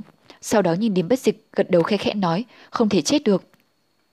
Ngay sau đó, Linh nhìn hấp huyết lão yêu ở một đằng xa, trong một cái đầy vẻ căm phẫn, là hấp huyết đại pháp. Điểm bất dịch trên mặt thoáng hiện nộ khí, quay đầu trở lại, một quang dọi thẳng vào mắt hấp huyết lão yêu. Hấp huyết lão yêu, người cũng là một nhân vật thành danh mấy trăm năm nay, chẳng ngờ lại dùng thủ đoạn tàn khốc này để đối phó với một tên tiểu bối, người nghĩ cái gì vậy? Hứ, hấp huyết lão yêu cay nghiệt đáp, tính mạng đồ đệ ngươi là tính mạng, thế tính mạng của đồ đệ ta không là tính mạng sao? điểm bất dịch lạnh lùng nói, có chuyện gì với đồ đệ của lão quỷ ngươi? Hấp huyên lão yêu ánh mắt ngưng động nói, hắn đã giết chết đồ đệ của ta bên dưới vạn bức của quật ở không tang sơn, ta đến để giết hắn, không được sao? Tốt, điểm bất dịch bỗng nhiên hét lên một tiếng, giết được.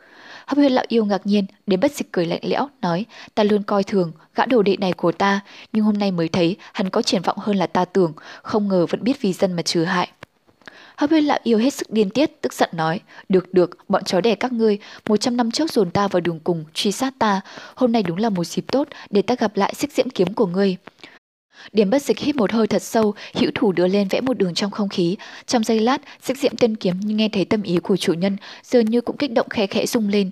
Một trăm năm trước để người may mắn thoát được, hôm nay ta gặp lại, không hiểu hấp huyết đại pháp mà ngươi dám dùng để bắt nạt đồ đệ của ta đã đạt đến trình độ nào rồi.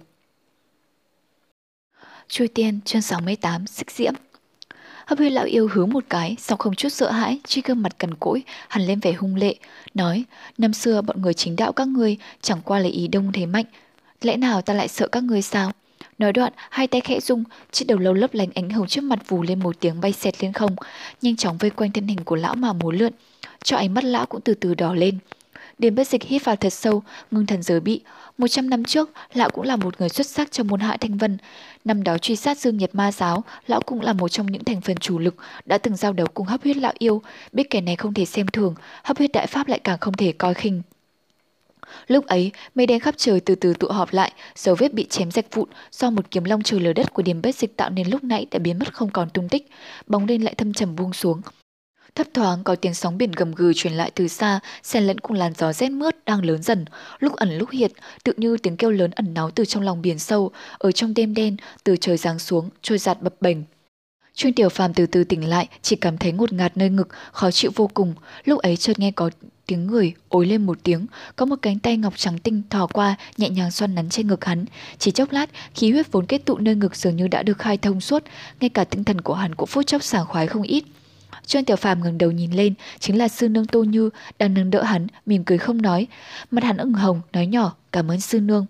Tô Như dịu dàng hỏi, có không sao chứ? Trương tiểu phàm gật gật đầu, đáp, hiện tại thì có hơi mệt mỏi chút, ngoài ra không bị gì cả. Tô Như mỉm cười gật đầu chợt bật cười nhẹ, thế thì tốt rồi, bây giờ nhìn coi sư phụ của con chút giận dùng con. Trương tiểu phàm lao hoảng một tiếng, thuận theo ánh mắt Tô Như nhìn xem, nhất thời rung động không ngớt. Bên dưới bầu trời tối đen, trong khoảng mây đen lấp sắp nặng trĩu, bỗng có một chòm ánh sáng chói lọi nóng rực, tỏa sáng một góc trời, ngay cả mây đen cũng mừng tượng như bao bọc bởi một vầng sáng xung quanh. Điểm bất dịch như hỏa thần thời thượng cổ, kiêu ngạo đứng thẳng lên trên dãy mây, dùng xích diễm mà biến hóa ra lửa đỏ thiêu đốt, hóa làm hỏa long múa lượt đầy trời, tách rời mây đen vào lên chín tầng.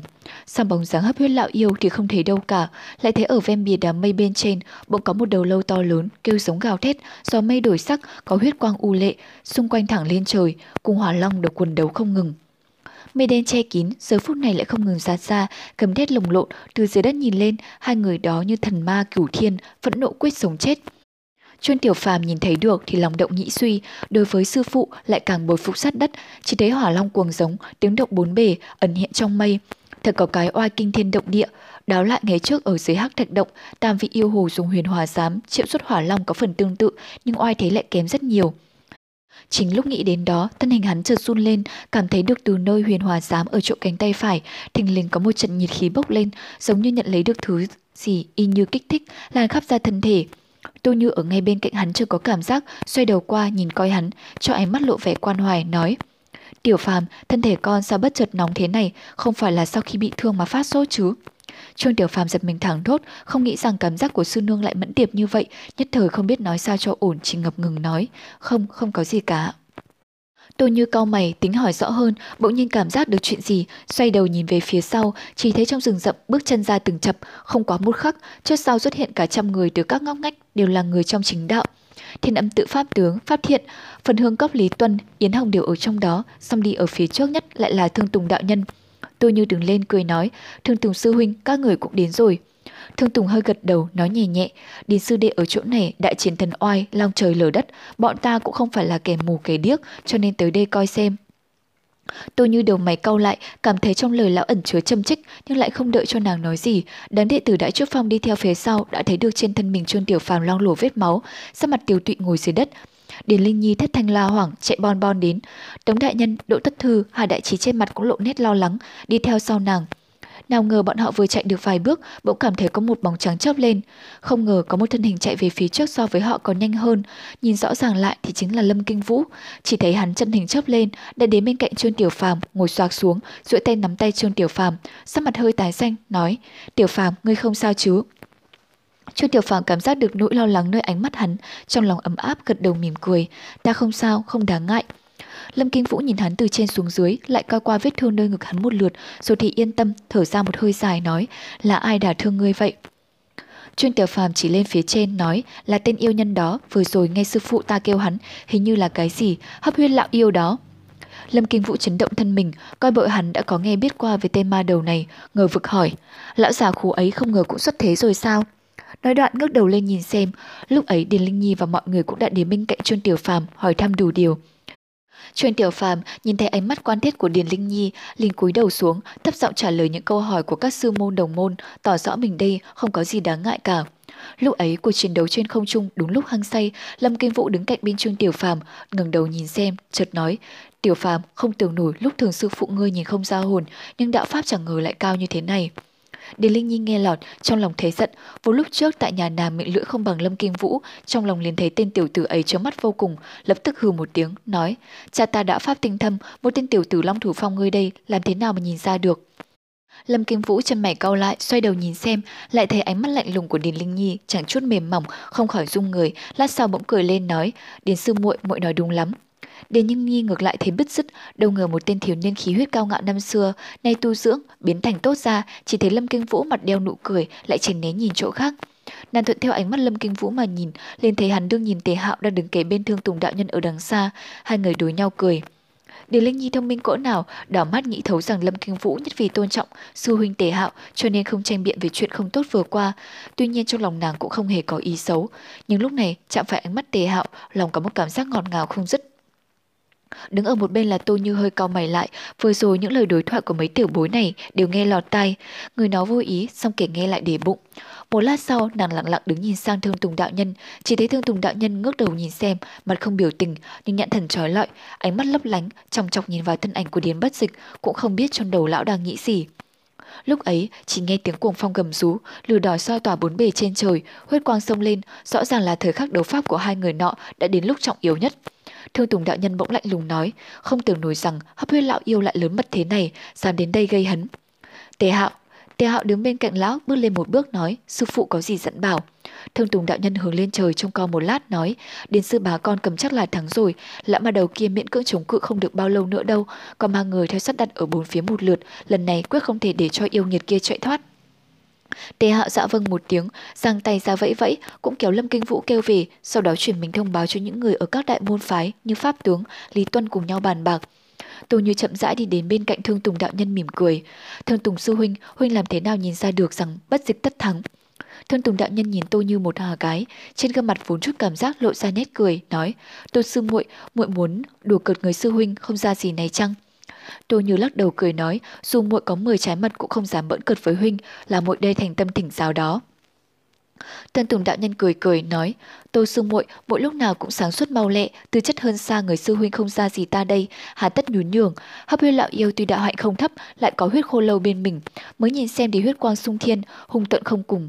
Xong ta thấy nếu xét thanh thế tuy giữ, một góc pháp bảo cách ba phân trên trên, huyết sắc hồng quang có chỗ không đều, Huyết khô lâu tự có chỗ suy xuyễn, nếu như có lúc bình thường thì không kể chi, so với đạo hạnh của yêu nghiệt trở về luyện thêm một chút tự nhiên vô sự, nhưng này ở trước mặt điền sư đệ thì lại là một sơ hở to lớn. Nói đến đó, lão ngừng lại, sâu ở trong mắt dường như có một tia sáng lạnh lóe lên, nhưng âm thanh vẫn bình thường như cũ, nói, nhìn lại điền sư đệ, mặt mày bình tĩnh, dùng thanh vâm pháp quyết sáng ngự xích diễm thần kiếm, có thể biến ra xích hỏa chân long. Huyết khô lâu hồng quang tuy đủ, song cùng xích hỏa chân long tiếp xúc liền lui đã không phải là đối thủ rồi, và lại đệ ấy ánh mắt nhạy bén, chiêu chiêu cứ nhắm chỗ ba phân ở bên phải huyết khô lâu mà tấn công. Hấp huyết lão yêu nhìn hùng hổ vậy chứ, thiệt ra đã lòng ngóng khó coi, nhất định bại không còn nghi ngờ gì nữa. Không biết tô su muội sen ta nói có chỗ nào sai chăng? Tôi như mỉm cười, sư huynh mắt sáng, muội cũng là nghe huynh nói mới biết được thôi. Thương Tùng đạo nhân cười nhạt, xoay đầu qua, ngước nhìn lên trên, bỗng nhiên nén thấp giọng nói, nhưng lời lẽ vẫn nhẹ nhàng từ tốn nói. Tô sư muội, Tô Như đáp, chuyện gì Thương tường sư huynh? Thương Tùng đạo nhân mắt vẫn nhìn hai người đang đấu pháp kịch liệt ở giữa trời, miệng đáp nhỏ nhẹ nhưng tiếng nói rõ ràng minh bạch. Đến sư đệ từ trăm năm trước, nhất cử đột phá thái cực huyền thanh đạo ngọc thanh cảnh giới, ít năm gần đây coi bộ đạo pháp lại thốt nhiên, tinh tiến dữ dội. Tôi như chấn động trong lòng nhưng trên mặt không biểu lộ chút gì, cười mỉm rằng Thương Tùng sư huynh đã ngợi khen quá rồi, bất dịch nào có tài của trưởng môn sư huynh cùng huynh đây. Thương Tùng đạo nhân chậm chậm lắc đầu, khóe miệng lộ ra nụ cười nhỏ, nói: "Trăm năm trước chánh đạo chúng ta nhất cử đánh tan ma giáo, huynh và điển sư đệ, tăng sư đệ của Phong Hồi Phong, thương sư đệ của Chiêu Dương Phong, còn thêm trưởng môn vạn." Tô Như chợt thấp giọng hô lên một tiếng, "Thương Tùng sư huynh." Thương Tùng đạo nhân chợt rung động như là nghĩ thấu chuyện gì, gật đầu, lại nói. Bọn ta mấy người truy sát dăm tên ba đầu trong ma giáo, vào nơi sơ hoang dã, và trong lúc đó đến sư đệ chợt xong qua thượng thanh cảnh. Vạn sư, người đó sẵn nói với bọn ta rằng, Điền sư đệ nhìn như chậm chạp, song bên trong lại thông tuệ, hơn nữa tâm trí bền chặt cứng cỏi, không lay, quả là khó được, tương lai đã pháp tu hành sẽ cao, tiền đồ nhất định không thể kể hết.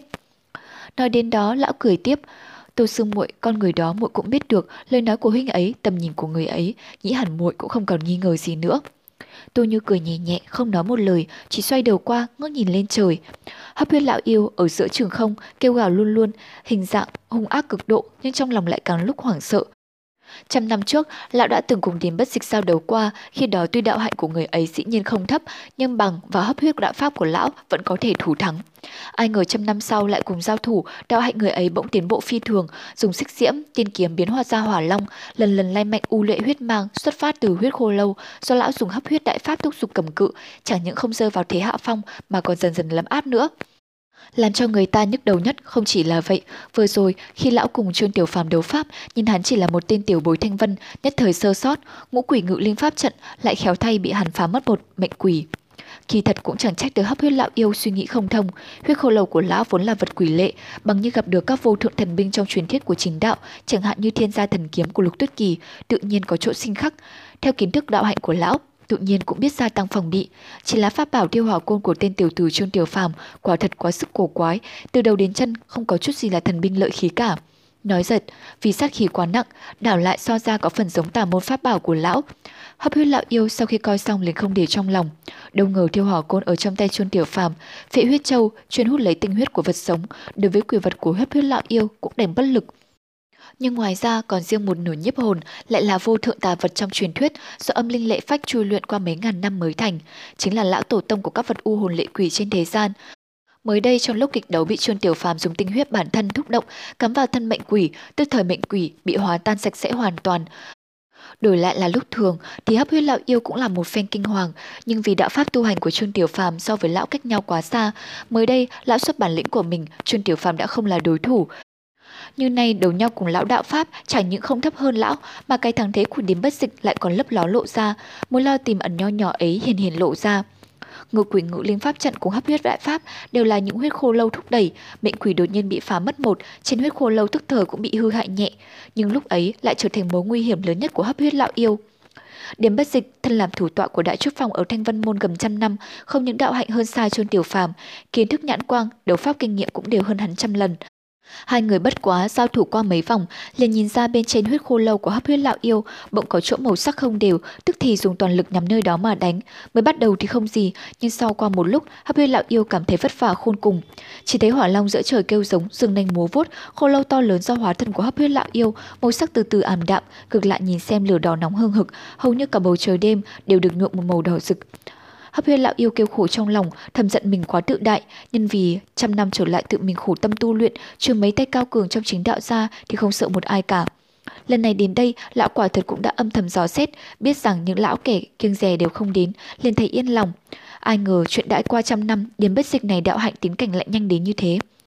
Chính lúc lão lo lắng, ánh mắt vô ý nhìn xuống dưới lập tức hoảng hồn, chỉ thấy bóng người lay động trên mặt đất, sợ không dưới mấy mươi người, nhìn xem cách ăn mặc phần lớn đều là người trong chính đạo, trong đó còn mấy người quen mặt, đứng trước nhất là Thương Tùng đạo nhân, năm xưa cũng là một trong số những người thanh vân môn truy sát lão, đây đúng là chuyện đáng sợ, lập tức có ý muốn lui. Đúng lúc ý nghĩ ấy lóe lên trong đầu lão, bỗng nhiên hỏa long phía trước gầm thét điên cuồng, tiếng như sấm động.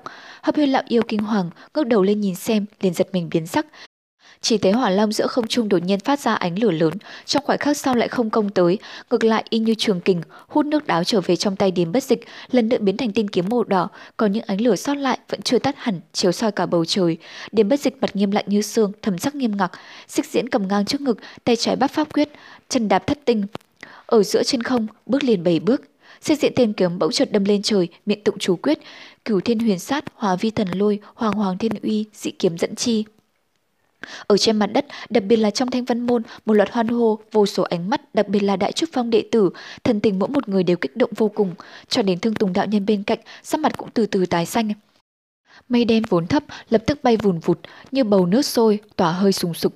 Trong trời đất, tiếng gió thổi vù vù, mỗi khắc sau từ nơi mây đen thăm thẳm có tiếng sống động ù ù, dường như ở ngay bên cạnh mỗi người mà phát nổ vậy. Khoảnh khắc đó, trời động đất lay, Nguyên cả Lưu Ba Sơn phảng phất cũng chấn động không ngừng, nhưng ở trong chu vi, tòa hải đảo này hạ lạc, nước biển vốn phẳng lặng cũng một lượt dâng trào dậy. Một đạo điện quang đó dường như đến từ xa xưa, chớp lên ở ven trời, trời phát lên, đâm xuyên qua mây đen, xé tan trời dài, như thần minh kiêu ngạo, như một đời không ưng, lạc nhập cõi phàm, đứng tại mũi kiếm thiêu đốt đó. Trong khoảnh khắc ấy, người ở trong không trung bỗng không nhìn thấy thân ảnh của lão, ánh sáng trói mắt của luồng lửa nóng hực đó che đậy cả trời đất thế gian này. Có gió thổi qua, quay lên quần áo của người, giữa trời đất bỗng như một màn yên lặng chết người. Đột nhiên sấm đập lại vang, trơn tiếng ầm ỉ, trời đất đổi sắc, một cột ánh sáng to lớn không hai, nhanh nhẹn bắn ra, đục xuyên qua mây đen, sáng hơn cả mặt trời lặn, một đi không về, thế không thể ngăn nhằm hướng hấp huyết lão yêu vọt tới. Giây lát sau, hấp huyết lão yêu bị một ả ánh sáng bao trùm lại, ngay cả hồng quang của huyết khô lâu cũng trong chớp mắt toàn bộ bị tan biến. Một đạo thân ảnh từ trên lớp mây đó lắc lư hạ xuống, điếm bất dịch nắm chặt xích diễm, hít thở thật sâu, sắc mặt hơi tai tái, nhưng hình dáng lão đứng ngay thẳng trên dãy mây tựa như thiên thần. Ở khoảnh khắc yên tĩnh sau cơn kinh động ban đầu, đám người chính đạo tức thì các tiếng hoang hô vang dội, những lời thán phục không dứt bên tai. Đại trúc phong đệ tử trên mặt ai nấy đều có vẻ đắc ý. Trương Tiểu Phàm cũng không khác, mắt trợn trừng há hốc mồm, sùng bài đến sát đất, ánh mắt khó mà rời khỏi điếm bất dịch, chỉ thấy mỗi người ai nấy mặt mày tươi rói, Điền Linh Nhi lại càng vui vẻ cười tươi hơn cả. Hoan hỉ có thừa, chuyên tiểu phàm bỗng nhiên nghĩ đến việc gì, xoay đầu về hướng tiểu trúc phong nhìn coi, quả nhiên xem thấy lục tuyết kỳ đang âm thầm trông lên trông xem thân ảnh điểm bất dịch ở giữa khoảng không, run run xuất thần. Cùng một chiêu, thần kiếm ngự lôi chân quyết nhưng ở trong tay điểm bất dịch oai lực so với lục tuyết kỳ lại lớn hơn đâu chỉ gấp 10 lần. Hấp huyết lão yêu mặt đỏ như máu, thân thể tựa hồ như không thể chịu được khống chế, lắc lư hạ xuống. Thân Tùng đạo nhân hừ một tiếng, hướng về Tề Hạo mấy người lấy ánh mắt ra hiệu. Tề Hạo hiểu ý, quậy tay một cái, tức thì trong gió nhảy ra sáu bảy đệ tử, đồng loạt nhằm tới nơi hấp huyết lão yêu rơi xuống mà nhảy tới cùng lúc xuất ra pháp bảo trong tay. Nhưng hấp huyết lão yêu ở giữa trường không, thân mình rung dữ, hai tay quẫy gấp, muốn tự chống cự, nhưng chưa động hai lượt, ánh hồng chớp chớp trên mặt, bất chợt phun ra một ngụm máu, trong chớp lát mặt sóng ngoét như cho.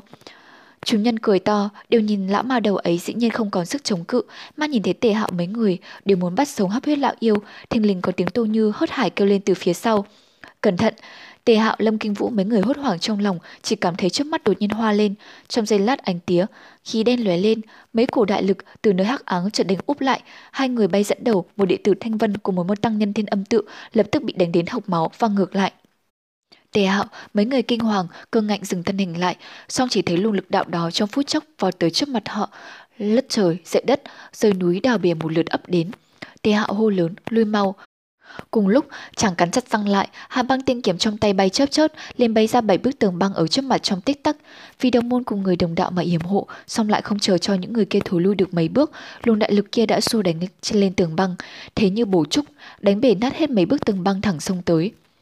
Tề Hạo gắng chịu chủ lực, trong khoảnh khắc hô hấp gần như bế tắc, lại thấy ánh lục lóe qua, có khả năng là Lâm Kinh Vũ thấy sư huynh tình thế nguy cấp, bất chấp tất cả ngự khởi chạm lâm kiếm phóng vóc qua. Tề hạo thất thanh kêu lên, lâm sư đệ, đệ chạy mau. Chỉ là luồng lực đạo hệt như bài sơn hải đảo ấy, nhanh dường nào, trong chớp mắt đã ảo đến trước mặt. Mắt nhìn thấy hai người nọ như thuyền nhỏ sóng lớn, không thể thoát khỏi, chỉ đành nhắm mắt chờ chết. Lại bỗng nghe có người quát lớn ở sau đầu. Yêu nghiệt, Tiếng gió chợt nổi, trong phút chốc luồng lực đạo của quái nọ như gặp phải đối thủ. Binh binh binh, vang liền một trận, Tiếng gió đang lớn, bỗng dưng ngừng lại. Tề Hạo cùng Lâm Kinh Vũ hai người họ bị kéo lấy cổ áo, lôi về sau mấy trượng, lấy lại cái mạng nhỏ trong găng tấc. Hai người định thần lại, chỉ thấy người cứu Tề Hạo là Thương Tùng đạo nhân, nằm lấy Lâm Kinh Vũ về là Tô Như. Xong lúc ấy lại đứng cùng bọn họ ở phía trước, còn có mấy vị đều là người các phái như đại lực tôn giả, các bậc tiền bối, còn có điểm bất dịch vừa từ giãn mây đáp xuống, vẫn chưa bao quát mọi chuyện. Nơi xa chỉ thấy ánh tia khí, đèn chấp động, lát sau rồi mới rơi xuống gặp hấp huyết lão yêu, đung đưa một chập, hiện ra mấy người, xong ở trong cánh rừng đằng sau họ, cùng lúc cũng vang lên vô số tiếng chân. Trong bóng tối tăm, người trùng trùng, không biết có bao nhiêu người ẩn nấp, chỉ thấy hiện thân bước ra đó là mấy phần người, hơn phần nửa là người trong ma giáo. Trương Tiểu Phàm phát hoảng đứng bật dậy, chỉ thấy mấy người trong ma giáo đứng đầu tiên, tiếp đỡ thân mình, hấp huyết lão yêu chính là quỷ vương, nhưng ở bên cạnh lão lại có thêm ba người, một lão già đầu hỏi bóng loáng, một sáng người dáng mạo hung hãn, nhưng thân hình lại mười phần thấp bé tùn mùn, về người còn lại là bạch diện thư sinh, tiêu sái xuất chúng, trên mặt tủm tỉm cười, nhìn ra không lấy một chút tà khí. Ở phía chính đạo, Thương Tùng đạo nhân cùng đến bất dịch ở kề bên, cùng mấy người nhìn nhau, khóe mắt phảng phất cũng hơi co giật, hừ một tiếng, lạnh lùng nói. Tốt lắm, tốt lắm, mấy lão già các ngươi cuối cùng cũng đều lần lượt xuất thế rồi. Chu Tiên chương 69 Thanh Long Lúc này đã có người đi lại đỡ hấp huyết lão yêu, lão hói quả có một mối thâm giao, để bên lão hỏi nhỏ mối câu, quỷ vương khoát tay chỉ cười mà không nói lấy một lời, thái độ rất thản nhiên, không chút mảy may như có đại địch phía trước. Kẻ lão ta là một gã bạch diện thư sinh, cũng im lặng, chỉ khẽ đưa mắt nhìn nhau. Thương Tùng cầu đạo, còn nhớ ông nội nhà mi không? Một tiếng cười sằng sặc đột nhiên nổi lên, các đệ tử chính đạo cao mày, trông ra thấy một gã lùn hung hãn xuất hiện, nhìn trong chọc Thương Tùng như muốn ăn tươi nuốt sống, nhiều phần như chó sói trước vô mồi. Thương Tùng cười lạnh nói, yêu nghiệt, còn nhớ nhát kiếm năm xưa không? Thương Tùng vừa dứt lời, mọi người thấy gã lùn nghiến răng trèo trẹo, hiển nhiên hận đến tận xương tủy, nhưng chỉ thấy hắn chậm chậm gật đầu, tay xoa ngực hung hăng nói. Tốt tốt, ta sao quên được, tưởng mày còn không nhớ, quả thật tốt, hừ, lưỡi kiếm này cũng sẽ đâm suốt vào thân mày. Thương Tùng hừ một tiếng, không lý gì đến hắn, một quang chuyển hướng sang bên cạnh, nhìn hai người mới đến.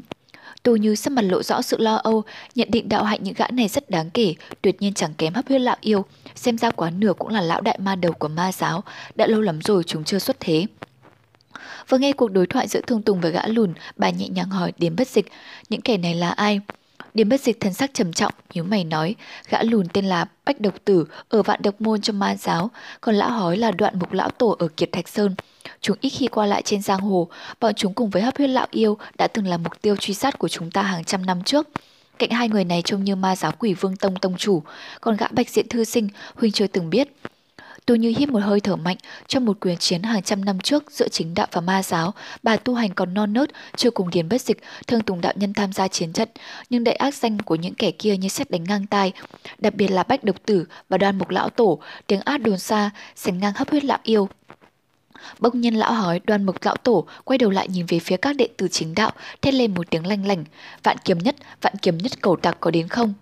Các đệ tử thanh vân môn dợ run, chẳng hiểu hắn nói gì, chỉ thấy điền bất dịch, Thương Tùng đạo nhân và Tô Như biến sắc, cuối cùng đến bất dịch nói. Vạn sư huynh đạo hạnh cao thâm, thấu hiểu đạo trời, đã sớm thoát thai để lên tiên cảnh, chỉ có lũ yêu ma tiểu quý các ngươi vẫn còn ở đây điên cuồng gào thét. Chúng nhân ma giáo thất kinh, bách độc tử, đâm mục lão tổ và cả các huyết lão yêu lúc này đã hồi phục đôi chút, đồng thanh hỏi. Đã chết rồi sao? Đứng cạnh chúng, quỷ vương và bạch diện thư sinh thân hình khẽ run lên. Vạn kiếm nhất, cái tên không bao giờ được nhắc đến trước các đệ tử đời sau thanh thanh vân môn, nhưng đối với lũ đại ma đầu này dường như có một ma lực rất lớn. Chỉ thấy mấy gã đưa mắt nhìn nhau, thân sắc ngần ngừ do dự, trên mặt lộ vẻ căm hận, kèm theo một chút sợ hãi, nhưng không thể che giấu được nét hoàn hỉ.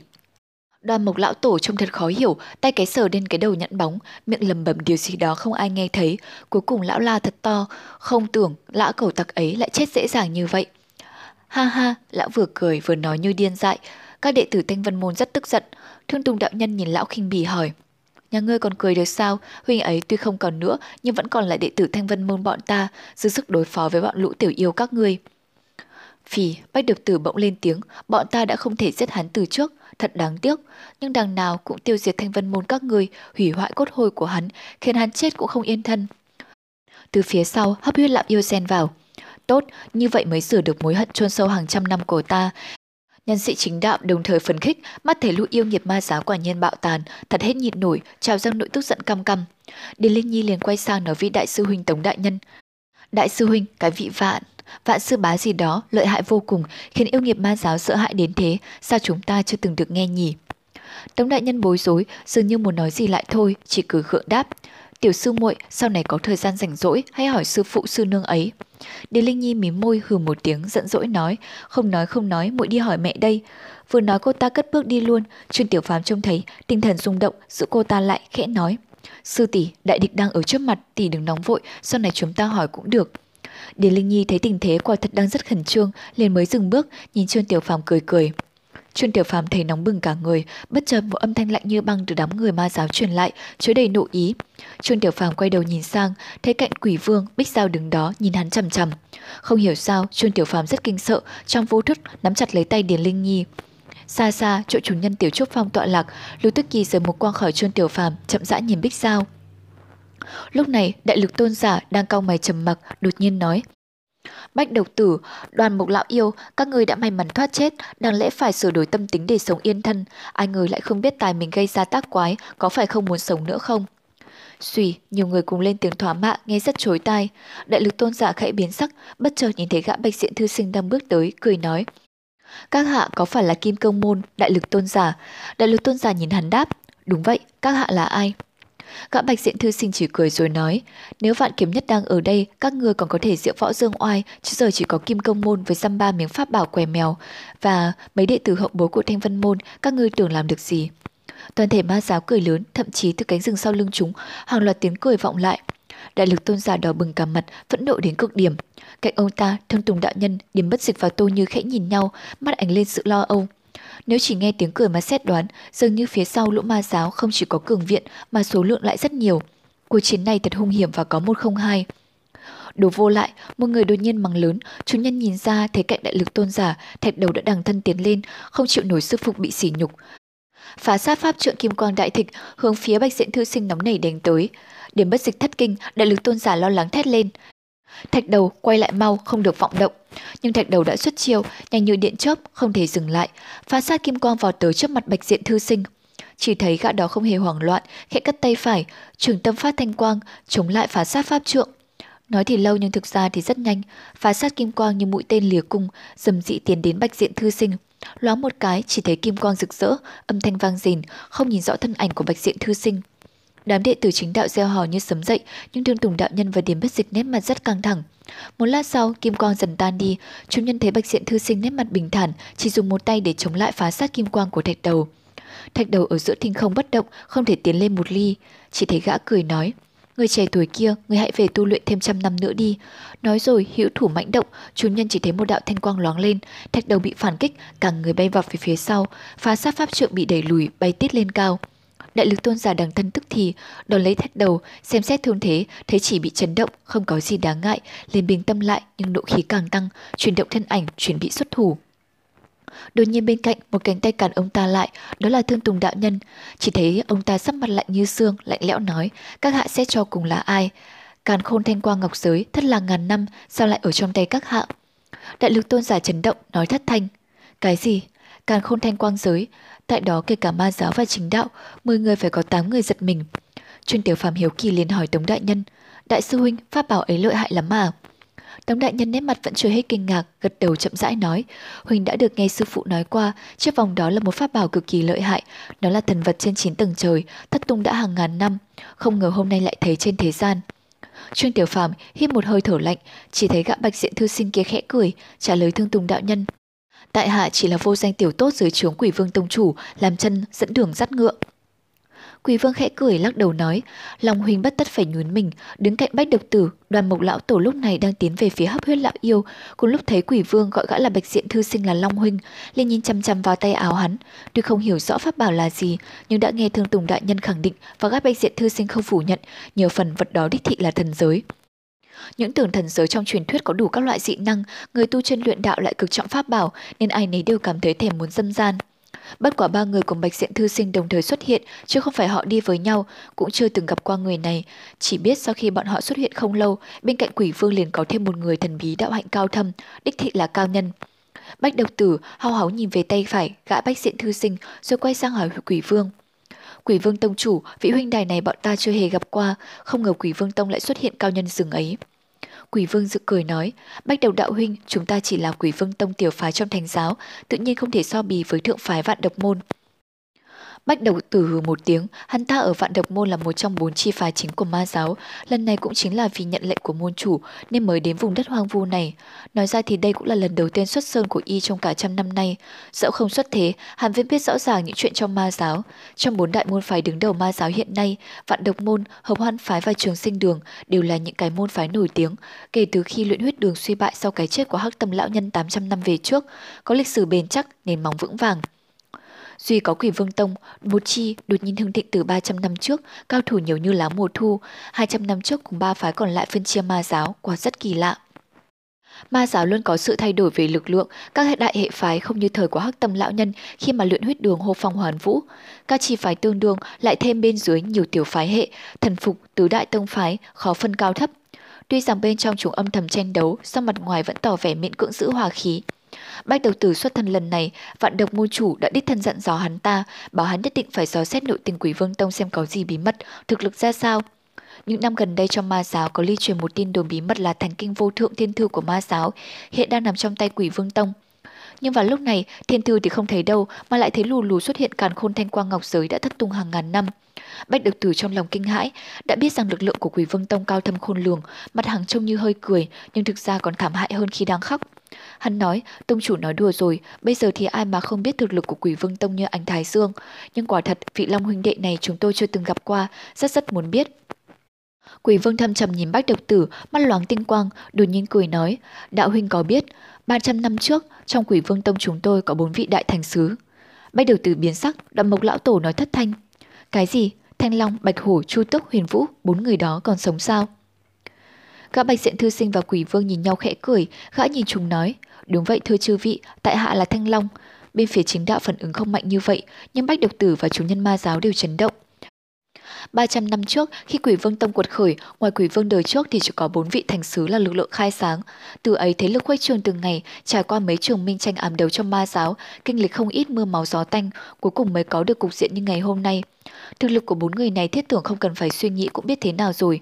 Chỉ thấy Thanh Long đột nhiên thở dài một tiếng, quay sang phía quỷ vương nói. Giả hết cả rồi, Huynh nhìn sang đánh đệ tử trẻ của chính giáo mà xem, mà chúng ánh lên nỗi nghi hoặc quá nửa là chưa từng nghe thấy tên tại hạ. Quỷ vương cười nói, Long Huynh hà tất phải nghĩ nhiều, lũ hậu sinh vãn bối không biết đến Huynh chỉ là nhất thời, từ nay danh Huynh sẽ vang dội khắp thiên hạ. Thanh Long cười lớn, hắn vừa cười vừa nhìn tay phải, trong nụ cười chất chứa điều gì đó rất thê lương. Bịch, một tiếng động lớn vang lên, chúng nhân nhảy dựng lên, nhìn về phía âm thanh phát ra, thì ra là phá sát pháp trượng của thạch đầu đã bị tung lên trời, giờ mới rơi xuống đất. Lúc đó mọi người nhất thời trấn tĩnh lại, đám người chính đạo đa số cao mày, ngưng thần phòng bị, ma giáo đã phục hưng, lực lượng thật mạnh mẽ ngoài tiên liệu, lộ rõ sự cao thâm. Trong ma giáo, hầu hết là lũ lòng lang dạ sói. Đoan mộc lão tổ tương đối hiền lành, lão không thuộc môn phái nào, chỉ cùng hấp huyết lão yêu giao hảo, do đó luôn ở cạnh lão ta. Nhưng bách độc tử, và hấp huyết lão yêu đều là những nhân vật trọng yếu của vạn độc môn, lúc đó chỉ nhìn không nói, đối với quỷ vương tông hết sức kinh sợ. Chỉ có quỷ vương và thanh long đứng đó, thân thái bình thản. Thanh long nói nhỏ về một điều gì đó, quỷ vương cười cười khẽ lắc đầu, ánh mắt như vô tình nhìn về phía chuôn tiểu phàm. Trời tới dần, gió biển giết lớn, ở nơi phương xa giữa đại dương mênh mông, trong đêm sâu vọng về những âm thanh bất tận dây như khóc, nghe càng lúc càng gần, càng lúc càng rõ hơn. điểm bất dịch và thương tùng đạo nhân khẽ nhìn nhau trao đổi, cả hai dường như đều có ý định thối lui. Bên cạnh tôi như khẽ ho, nói nhỏ với thương tùng đạo nhân.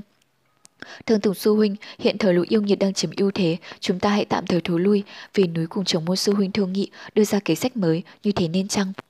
Thương Tùng trầm ngâm một lúc, cuối cùng gật đầu nói, sư muội nói phải lắm. Nói rồi nhìn đến bất dịch, thấy ông ta cũng từ từ gật đầu. Thương Tùng đại nhân muốn nói nhưng lại không biết bắt đầu thế nào, hết nhìn bên tả lại nhìn bên hữu, nhăn mặt cau mày, hạ giọng nói. Tiêu giật tài ở đâu, sao suốt tối không nhìn thấy nhỉ? Ở bên cạnh ông ta, tế hạo bền đáp. Sư phụ, vừa rồi khi ra ngoài, tiêu sư huynh nói huynh ấy không khỏe nhưng không đi cùng. Thường Tùng đạo nhân sắc mặt ngưng trọng, chỉ hừ một tiếng, không nói gì trước mặt các đệ tử bàn môn, quay đầu sang phía Pháp tướng và Lý Tuân Định nói. Đột nhiên ở phía đám đông phía sau họ, truyền lên một tiếng kêu thảm thương. Chúng nhân rung động, trận thế hỗn loạn, chỉ thấy trong đám đệ tử trẻ tuổi của chính đạo phía sau, một người lào đảo đi lại, thấy người đầy máu là thất thanh, Phía sau có lũ ma giáo mai phục, từ trong bóng đêm của khu rừng cổ, hàng xa rồi tiếng cười vọng ra. Điềm bất dịch mặt biến sắc bởi khi lũ người quỷ vương hiện thân, chủ nhân bị sự chú ý của các lão đại ma đầu. Không ngờ lũ người ma giáo quỷ kế đa đoan, cường người tập kích lối sau, khó mà rút nổi. Chỉ trong nháy mắt, khu rừng rậm rực sáng, vô số pháp bảo bay lại, đám người chính đạo rối rít tế khởi pháp bảo phản kích. Nhưng một là do bị đánh bất ngờ, hai là lũ người ma giáo đông hơn họ tưởng tượng nên tức khắc bị đẩy vào thế hạ phong. Thương Tùng đạo nhân mặt như bị phủ một bộ đám mây, la lên một tiếng, đằng không tức thì. Nhưng ông ta chưa kịp bay thì về phía trước, bách độc tử và đoan mục lão tổ đã bay lên ngăn chặn lại. Bách đầu tử cười vang trông rất hung tợn, nói, cầu đạo sĩ hãy lại đây. Thương Tùng đạo nhân giữa thiên không liền dừng lại, không thể nhịn được sự khinh mạn của lão quái vật, liền quay lại tiếp chiến. Toàn thân ông ta hiện hào quang chói đỏ, điểm bất dịch cũng xuất thủ, đón lấy đoàn mục lão tổ. Tô như đứng dưới đất, khẽ nhăn mày, khuôn mặt mỹ lệ ẩn hiện nét lo âu. Lúc này rõ ràng là bên chính đạo đang kém thế, ma giáo vẫn còn hai cao thủ là quỷ vương cùng thanh long vẫn chưa ra tay, đám phục binh ma giáo lại không rõ nhiều ít thế nào, tình thế thật đáng lo. Lúc ấy cục diện đang hỗn loạn, trong đêm sâu phảng phất một nỗi u ám, chủ nhân ma giáo như ở khắp nơi, pháp bà bay vèo vèo tìm người sát nhân đoạn mệnh. Bọn người chính đạo bị hãm trong vòng khổ chiến, những tiếng kêu la thảm khóc nghe dầm trời. Trương Tiểu Phàm nắm chặt thiêu hỏa côn, vẫn chưa thực sự động thủ, vì trong nhóm đại trúc phong Tống đại nhân, Điền Linh Nhi lo cho hắn mới bị thương, vây bọc lấy hắn. Trong chốc lát tuy vẫn chống được, nhưng tình thế thật nguy cấp khiến hắn rất lo lắng. Lũ ma giáo xung quanh hào quang càng lúc càng tăng, người bên chính đạo dần dần yếu sức, hào quang mờ dần. Chỉ tại không ngờ ma giáo có phục binh, thật là hết sức sơ suất. Chuyên tiểu phàm vẫn đứng yên, thấy các sư huynh của Điền Linh Nhi chịu áp lực lớn dần, trong lòng lo lắng, tự biết thân mình vẫn yếu nhưng không có qua gì quá lo nên rất muốn tiến lên tham chiến. Lúc này đột nhiên một âm thanh vang lên như tiếng phượng kêu trên chín tầng trời, nghe rất êm tai lam quan sắc khí, đột nhiên trỗi dậy, Lưu Tích Kỳ theo kiếm bay lên trời, chỉ thấy thiên gia thần kiếm tỏa sáng chiếu khắp một vùng rộng lớn. Trời tối quá không thấy rõ sắc mặt cũng như thân ảnh của nàng. Nàng lao về phía bóng tối. Một tiếng rít sắc lạnh vang lên, nữ tử xinh đẹp đó hóa thành một luồng lam quang như điện xẹt, chiếu thẳng vào khu rừng già. Được một lát, chỉ thấy lam quang rọi sáng, trong bóng đêm nghe thấy hàng loạt tiếng la thất thanh, giải tỏa áp lực cho chúng nhân chính đạo. Cùng lúc đó Phật hiệu cũng nổi lên, pháp tướng vận hành 10 thành công lực quật khởi, trên các ngón tay luân hồi châu phát quang rực rỡ, từ từ chuyển động, đột nhiên mở mắt. Luân hồi châu hướng phía bóng tới chiều tối, chỉ trong một lát kim quang trói lọi, bóng tối được dọi sáng như ban ngày, vô số chúng nhân ma giáo kinh hãi bỏ chạy. Tình thế lập tức thay đổi, Tề Hạo, Lâm Kinh Vũ, Lý Tuân Yến Hồng, thậm chí cả Pháp Thiện Thạch Đầu và các đệ tử xuất sắc khác của các chính đạo vừa bị kìm kẹp không thi thố được tài năng, bên đồng loạt xuất thủ. Bên ngoài, chủ nhân ma giáo tự hồ không có cao nhân nên tình thế lại chuyển sang có lợi cho bên chính đạo. Phía xa xa, quỷ vương cùng Thanh Long đứng nhìn, khẽ nhíu mày. Thanh Long lắc đầu than, đám đệ tử trẻ tuổi của chính đạo này, tư chất quả là vạn người có một, so với đám hậu bối của chúng ta thực hơn nhiều lắm lắm. Quỷ vương khẽ gật đầu, mắt nhìn xa xăm, đột nhiên nói, vừa rồi nữ tử kia ra tay, Huynh có nhìn rõ pháp bảo của cô ta không? Thanh Long lãnh đạm nói, phải chăng là thiên gia? Quỷ vương quay đầu lại, nhìn hắn ta, Thanh Long cười cười, thái độ khinh khỉnh nói, Thiên gia thần kiếm, hừ, thiên gia thần kiếm thì sao? Quỷ vương đứng chắp tay sau lưng, chậm rãi nói, ngoài ra còn có gã hòa thượng thiên âm tự, tay cầm luân hồi châu. Bạch y thiếu niên trong thanh vân môn, tay cầm tiên kiếm màu xanh lục, phải chăng là chảm long kiếm? Chính đạo trong thời gian này quả thật rất chú trọng bồi dưỡng các đệ tử trẻ tuổi. Chu Tiên, chương 70, Vãng sự Đêm khuya, rừng sâu vẫn sáng như ban ngày bởi hào quang của vô vàn những pháp bảo chiếu ra. Ánh sáng soi dọi cả một khoảng rừng, chiếu rõ từng bụi cây ngọn cỏ. Trong cổng hào quang mỹ lệ đó, huyết hồng không ngừng túa ra, bắn lên đỏ sẫm cây lá. Máu huyết động lại thành giọt, lặng lẽ rơi xuống. Lưu Tích Kỳ thét lên một tiếng thanh tao, hạ chân trên đất, sắc xanh rừng đêm như thủy ngọc trong suốt bao phủ xung quanh nàng. Thiên tà thần kiếm trong tay xoay ra bốn phía, thế kiếm phiêu diêu diễm lệ như ánh mắt mỹ nhân, thoáng lướt qua cõi trần gian phàm tục, Lái cây dưới kiếm khí tất thảy đều rung lên, kêu rào rào không dứt. Chúng đồ ma giáo vẫn hắc y xung quanh lũ tức kỳ la hét ầm ầm. Vài người cố sức ngăn nàng lại, nhưng tất thảy đều bị đánh bắt ra. Từ khi thoát khỏi kiếp nạn đến nay, đạo hành của nàng dường như đã tăng lên không ít. Mắt thấy Lưu Tuyết Kỳ vũ lộng thần oai, Trương Tiểu Phàm phải thở mạnh một hơi, kinh ngạc lẫn bội phục. Nhìn xung quanh, chỉ thấy những người đã thấm mít như Tống Đại Nhân, Đỗ Tất Thư. Chúng đồ ma giáo đang vây đánh điện tử đại trước phòng bọn họ. Nhân số tuy không đông nhưng đạo hạnh xem ra đều cao thâm mặc chắc. Y phục những kẻ này đều theo hình đầu lâu, không biết có phải là môn hạ của quỷ vương tông. Điền Linh Nhi đứng phía trước Trương Tiểu Phàm, nên mặt bơ phờ nhợt nhạt, mồ hôi trên trán toát ra những giọt li ti, nhưng vẫn múa tay đạp chân vũ lộng hồ phách chu lăng, không chút hoảng loạn. Đệ tử của Đại Trúc Phong, ngoài Trương Tiểu Phàm thì Điền Linh Nhi là người nhỏ tuổi nhất, nhưng tư chất lại vượt xa mấy vị sư huynh. Đạo hạnh ngoài Tống đại nhân thì nàng cũng là cao nhất, nhưng chúng đồ ma giáo xung quanh không biết có phải là vì thấy nàng là nữ hay là còn nguyên nhân gì khác mà cứ dồn vào tấn công Linh Nhi. Lúc này ngay cả Trương Tiểu Phàm cũng nhận ra Điền Linh Nhi đã có phần mệt mỏi. Gió đêm lặng lẽ thổi đến, rừng cây đã biến thành bãi chiến trường, dường như nơi nơi đều có vô vàn cặp mắt đang nhìn trộm. Tiếng gào thét giao tranh càng lúc càng mạnh, Trương Tiểu Phàm nhăn mày nhiều chán nhìn ra xung quanh. Chỉ thấy vừa mới một lúc thôi, tình thế đã thay đổi. Mấy người như Tề Hạ, Pháp Tương, Lù Tuyết Kỳ lúc nãy mạnh mẽ bao nhiêu, giờ đều vừa phải cao thủ bên ma giáo. Nhất thời tuy chưa bại thế nhưng xem ra khó mà thoát thân. Các đệ tử chính đạo đi theo, đạo hạnh lại hơi kém cỏi, trong khi rất nhiều chúng đồ ma giáo vẫn đang bao vây xung quanh. Tiếng la thét không ngừng rót vào tai, lợi thế đã bắt đầu chuyển sang ma giáo. Trương Tiểu Phàm nghiến răng châm đuốc lên, không muốn nghỉ ngơi lúc này, ít nhất cũng phải đi giúp sư tỷ Linh Nhi và các sư huynh một tay. Ai ngờ hắn vừa động thân thì đã nghe tiếng thét thất thanh của Điền Linh Nhi ở phía trước, trong chốc lát toàn thân hắn cứng đờ như bị một vật gì quấn chặt. Nhanh như chớp, ba bốn pháp bảo từ phía ma giáo phóng ra, tỏa ánh sáng kỳ dị trong đêm. Tống đại nhân kêu lên một tiếng kinh hoàng, nhưng người quá xa không kịp ống cứu, Trương Tiểu Phàm cũng muốn xông ra nhưng xem chừng đã trễ mất một bước. Mắt thấy nguy tai, Điền Linh Nhi biến sắc, đôi tay không ngừng vỗ động hổ phách chu lăng che kín thân thể, nhưng dường như đã muộn. Nháy mắt có hai pháp bảo một trắng một đen như chớp bay ra, thẳng đến trước mặt nàng. trương tiểu phàm nhảy ra, miệng cứng nhắc, không thốt nên lời. Giữa lúc đó bỗng một bóng trắng loáng qua, người đã đứng chặn mặt trước Điền Linh Nhi, hai tay vung lên, lập tức hai pháp bảo kia bị đánh bay trở lại. Khắp nơi trong đêm tối thoát ra những tiếng kêu tức giận lẫn kinh sợ. Đệ tử chính đạo thở phào nhẹ nhõm, nhìn về phía cứu tinh của Linh Nhi, thì ra chính là sư nương Tô Như. Tô Như quay đầu lại, nhìn Điền Linh Nhi từ đầu đến chân hỏi, Linh Nhi con có sao không? Điền Linh Nhi vẫn chưa hoàn hồn, gật đầu, mẫu thân, con không sao. Tôi Như nhíu mày, chúng đồ ma giáo xung quanh lúc này lại tiến đến gần, bà nói vội vã, nơi đây không thể ở lại lâu, các ngươi mau đi đi, ly khai đảo này, chúng ta hẹn gặp nhau ở Đông Hải Sương Hợp Thành. Tống đại nhân Điền Linh Nhi đều ngạc nhiên, nhưng thấy sắc mặt nghiêm khắc của Tô Như đều không dám cãi lời. Điền Linh Nhi dạ lên một tiếng rồi cùng đại chốt phong đệ tử lui về phía sau. Chiến trường lúc này đã trở nên hỗn loạn, giao tranh mỗi lúc một kịch liệt khác thường. Tô Như tả sung hữu đột, đạo hành cao siêu, vượt xa các chúng đồ ma giáo đang vây xung quanh. Trong ánh đêm mờ ảo, thân hình bà phiêu linh thướt tha, dáng điệu vô cùng uyển chuyển nhưng không một chút lo lắng cấp bách. Tôi như ngẩng đầu, chỉ thấy mây đen mịt mù trong không trung, xem vào là những chớp sáng lóe lên không ngớt. Giữa thiên không, Thương Tùng Đạo Nhân và Điền Bất Dịch vẫn đang kịch chiến với Bách Độc Tử và đoan mục lão tổ của ma giáo. Thực ra trong lòng Tô Như là muôn phần lo lắng, nhưng khi thấy Điền Bất Dịch vừa giao đầu với hấp huyết lão yêu, lúc này đối đầu với đoan mục lão tổ vẫn không có gì thua sút mới tạm im thân phần nào. Bà đã tả sung hữu đột, liều mình giải vây cho đệ tử chính đạo. Đa số đệ tử chính đạo theo lệnh bà đã dần dần rút lui, ở lại nơi này chỉ còn một ít môn hạ có đạo hạnh cao thâm như Lục Tuyết Kỳ. Bên ma giáo cũng tách ra một số người truy theo, tình hình vẫn bất lợi cho chính đạo, nhưng chưa thật phải hung hiểm. Chỉ có tôi như trong lòng cả ngày còn lo âu, bởi phía trước bà từ đầu đến cuối, hai kẻ thần bí nhất trong ma giáo là Quỷ Vương và Thanh Long vẫn chắp tay sau lưng, đứng nhàn nhã để xem hí kịch.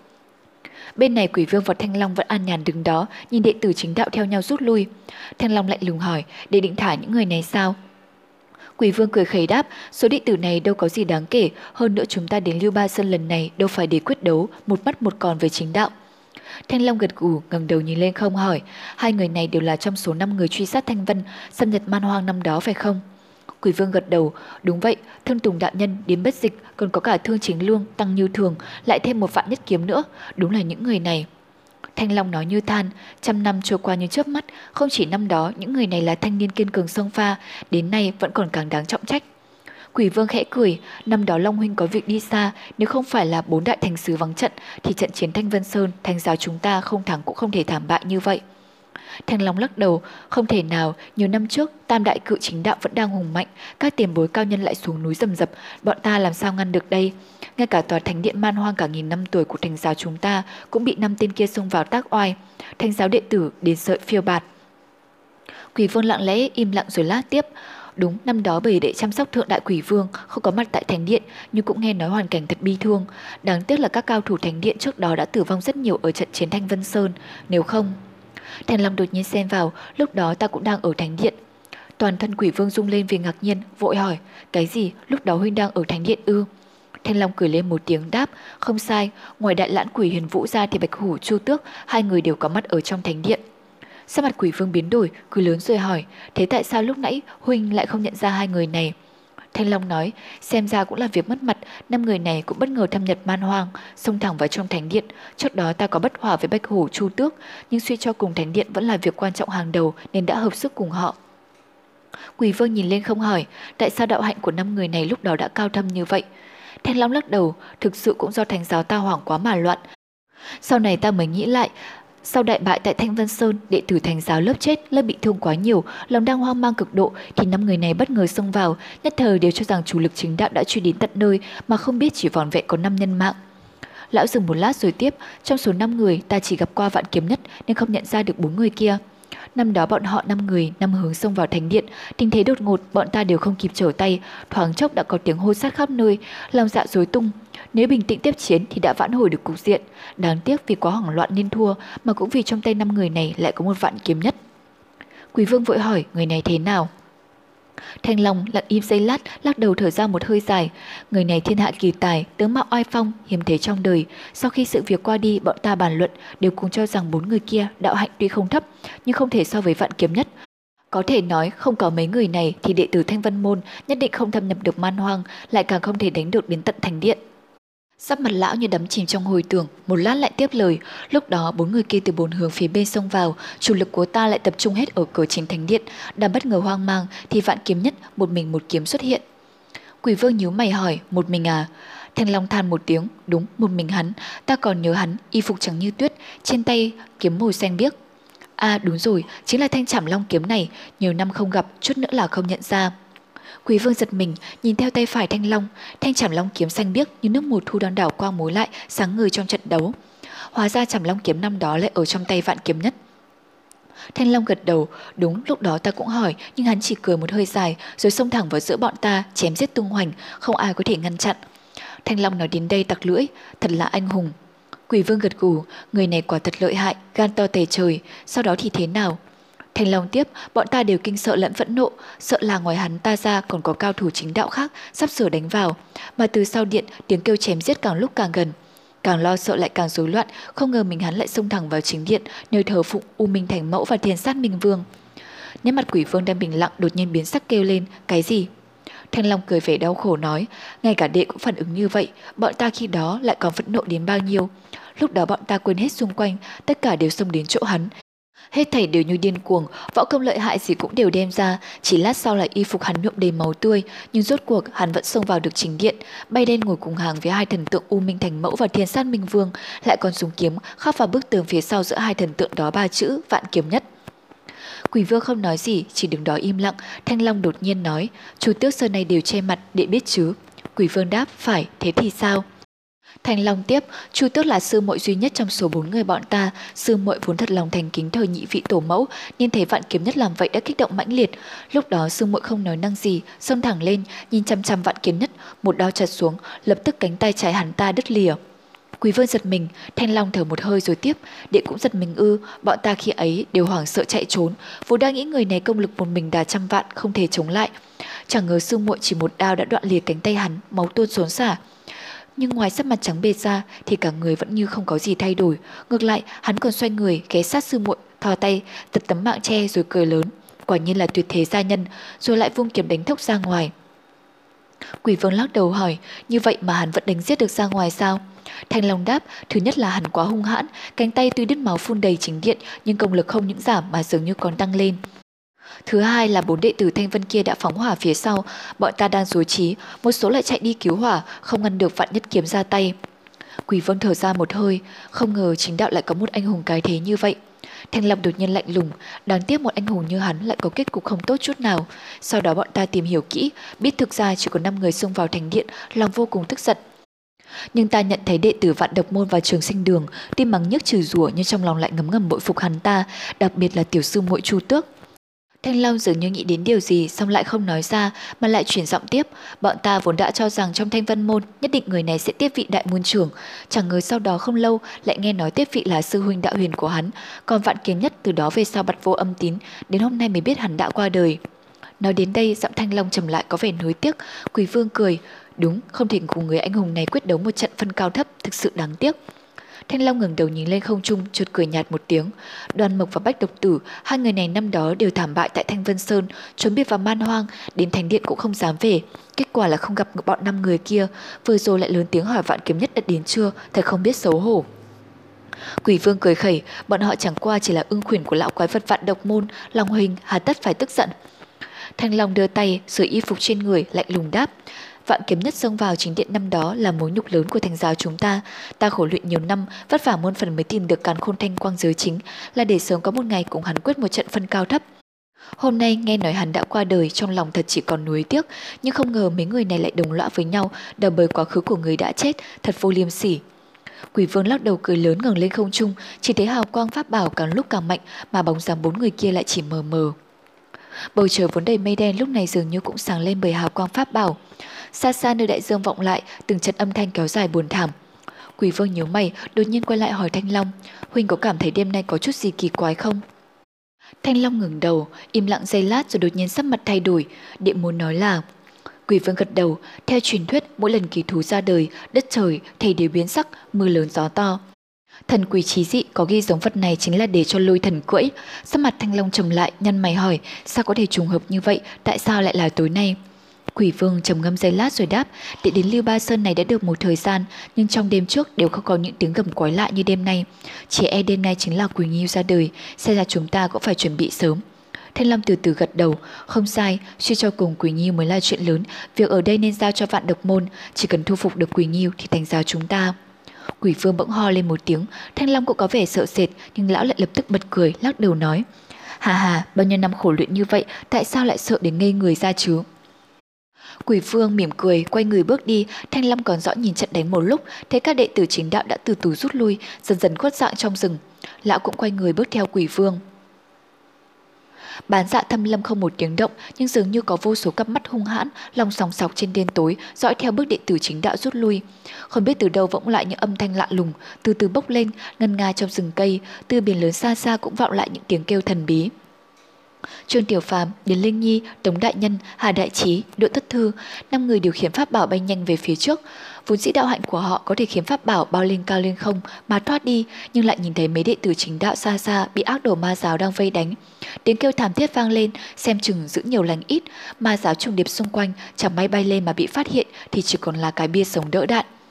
Tống đại nhân là đại sư huynh, từng trải hơn so với mấy người còn lại, liền quyết định tìm cách thoát khỏi rừng, chỉ cần bay thẳng về hướng đông, một khi đã ra khỏi rừng rậm, tránh xa vòng vây của ma giáo thì sẽ an toàn hơn nhiều.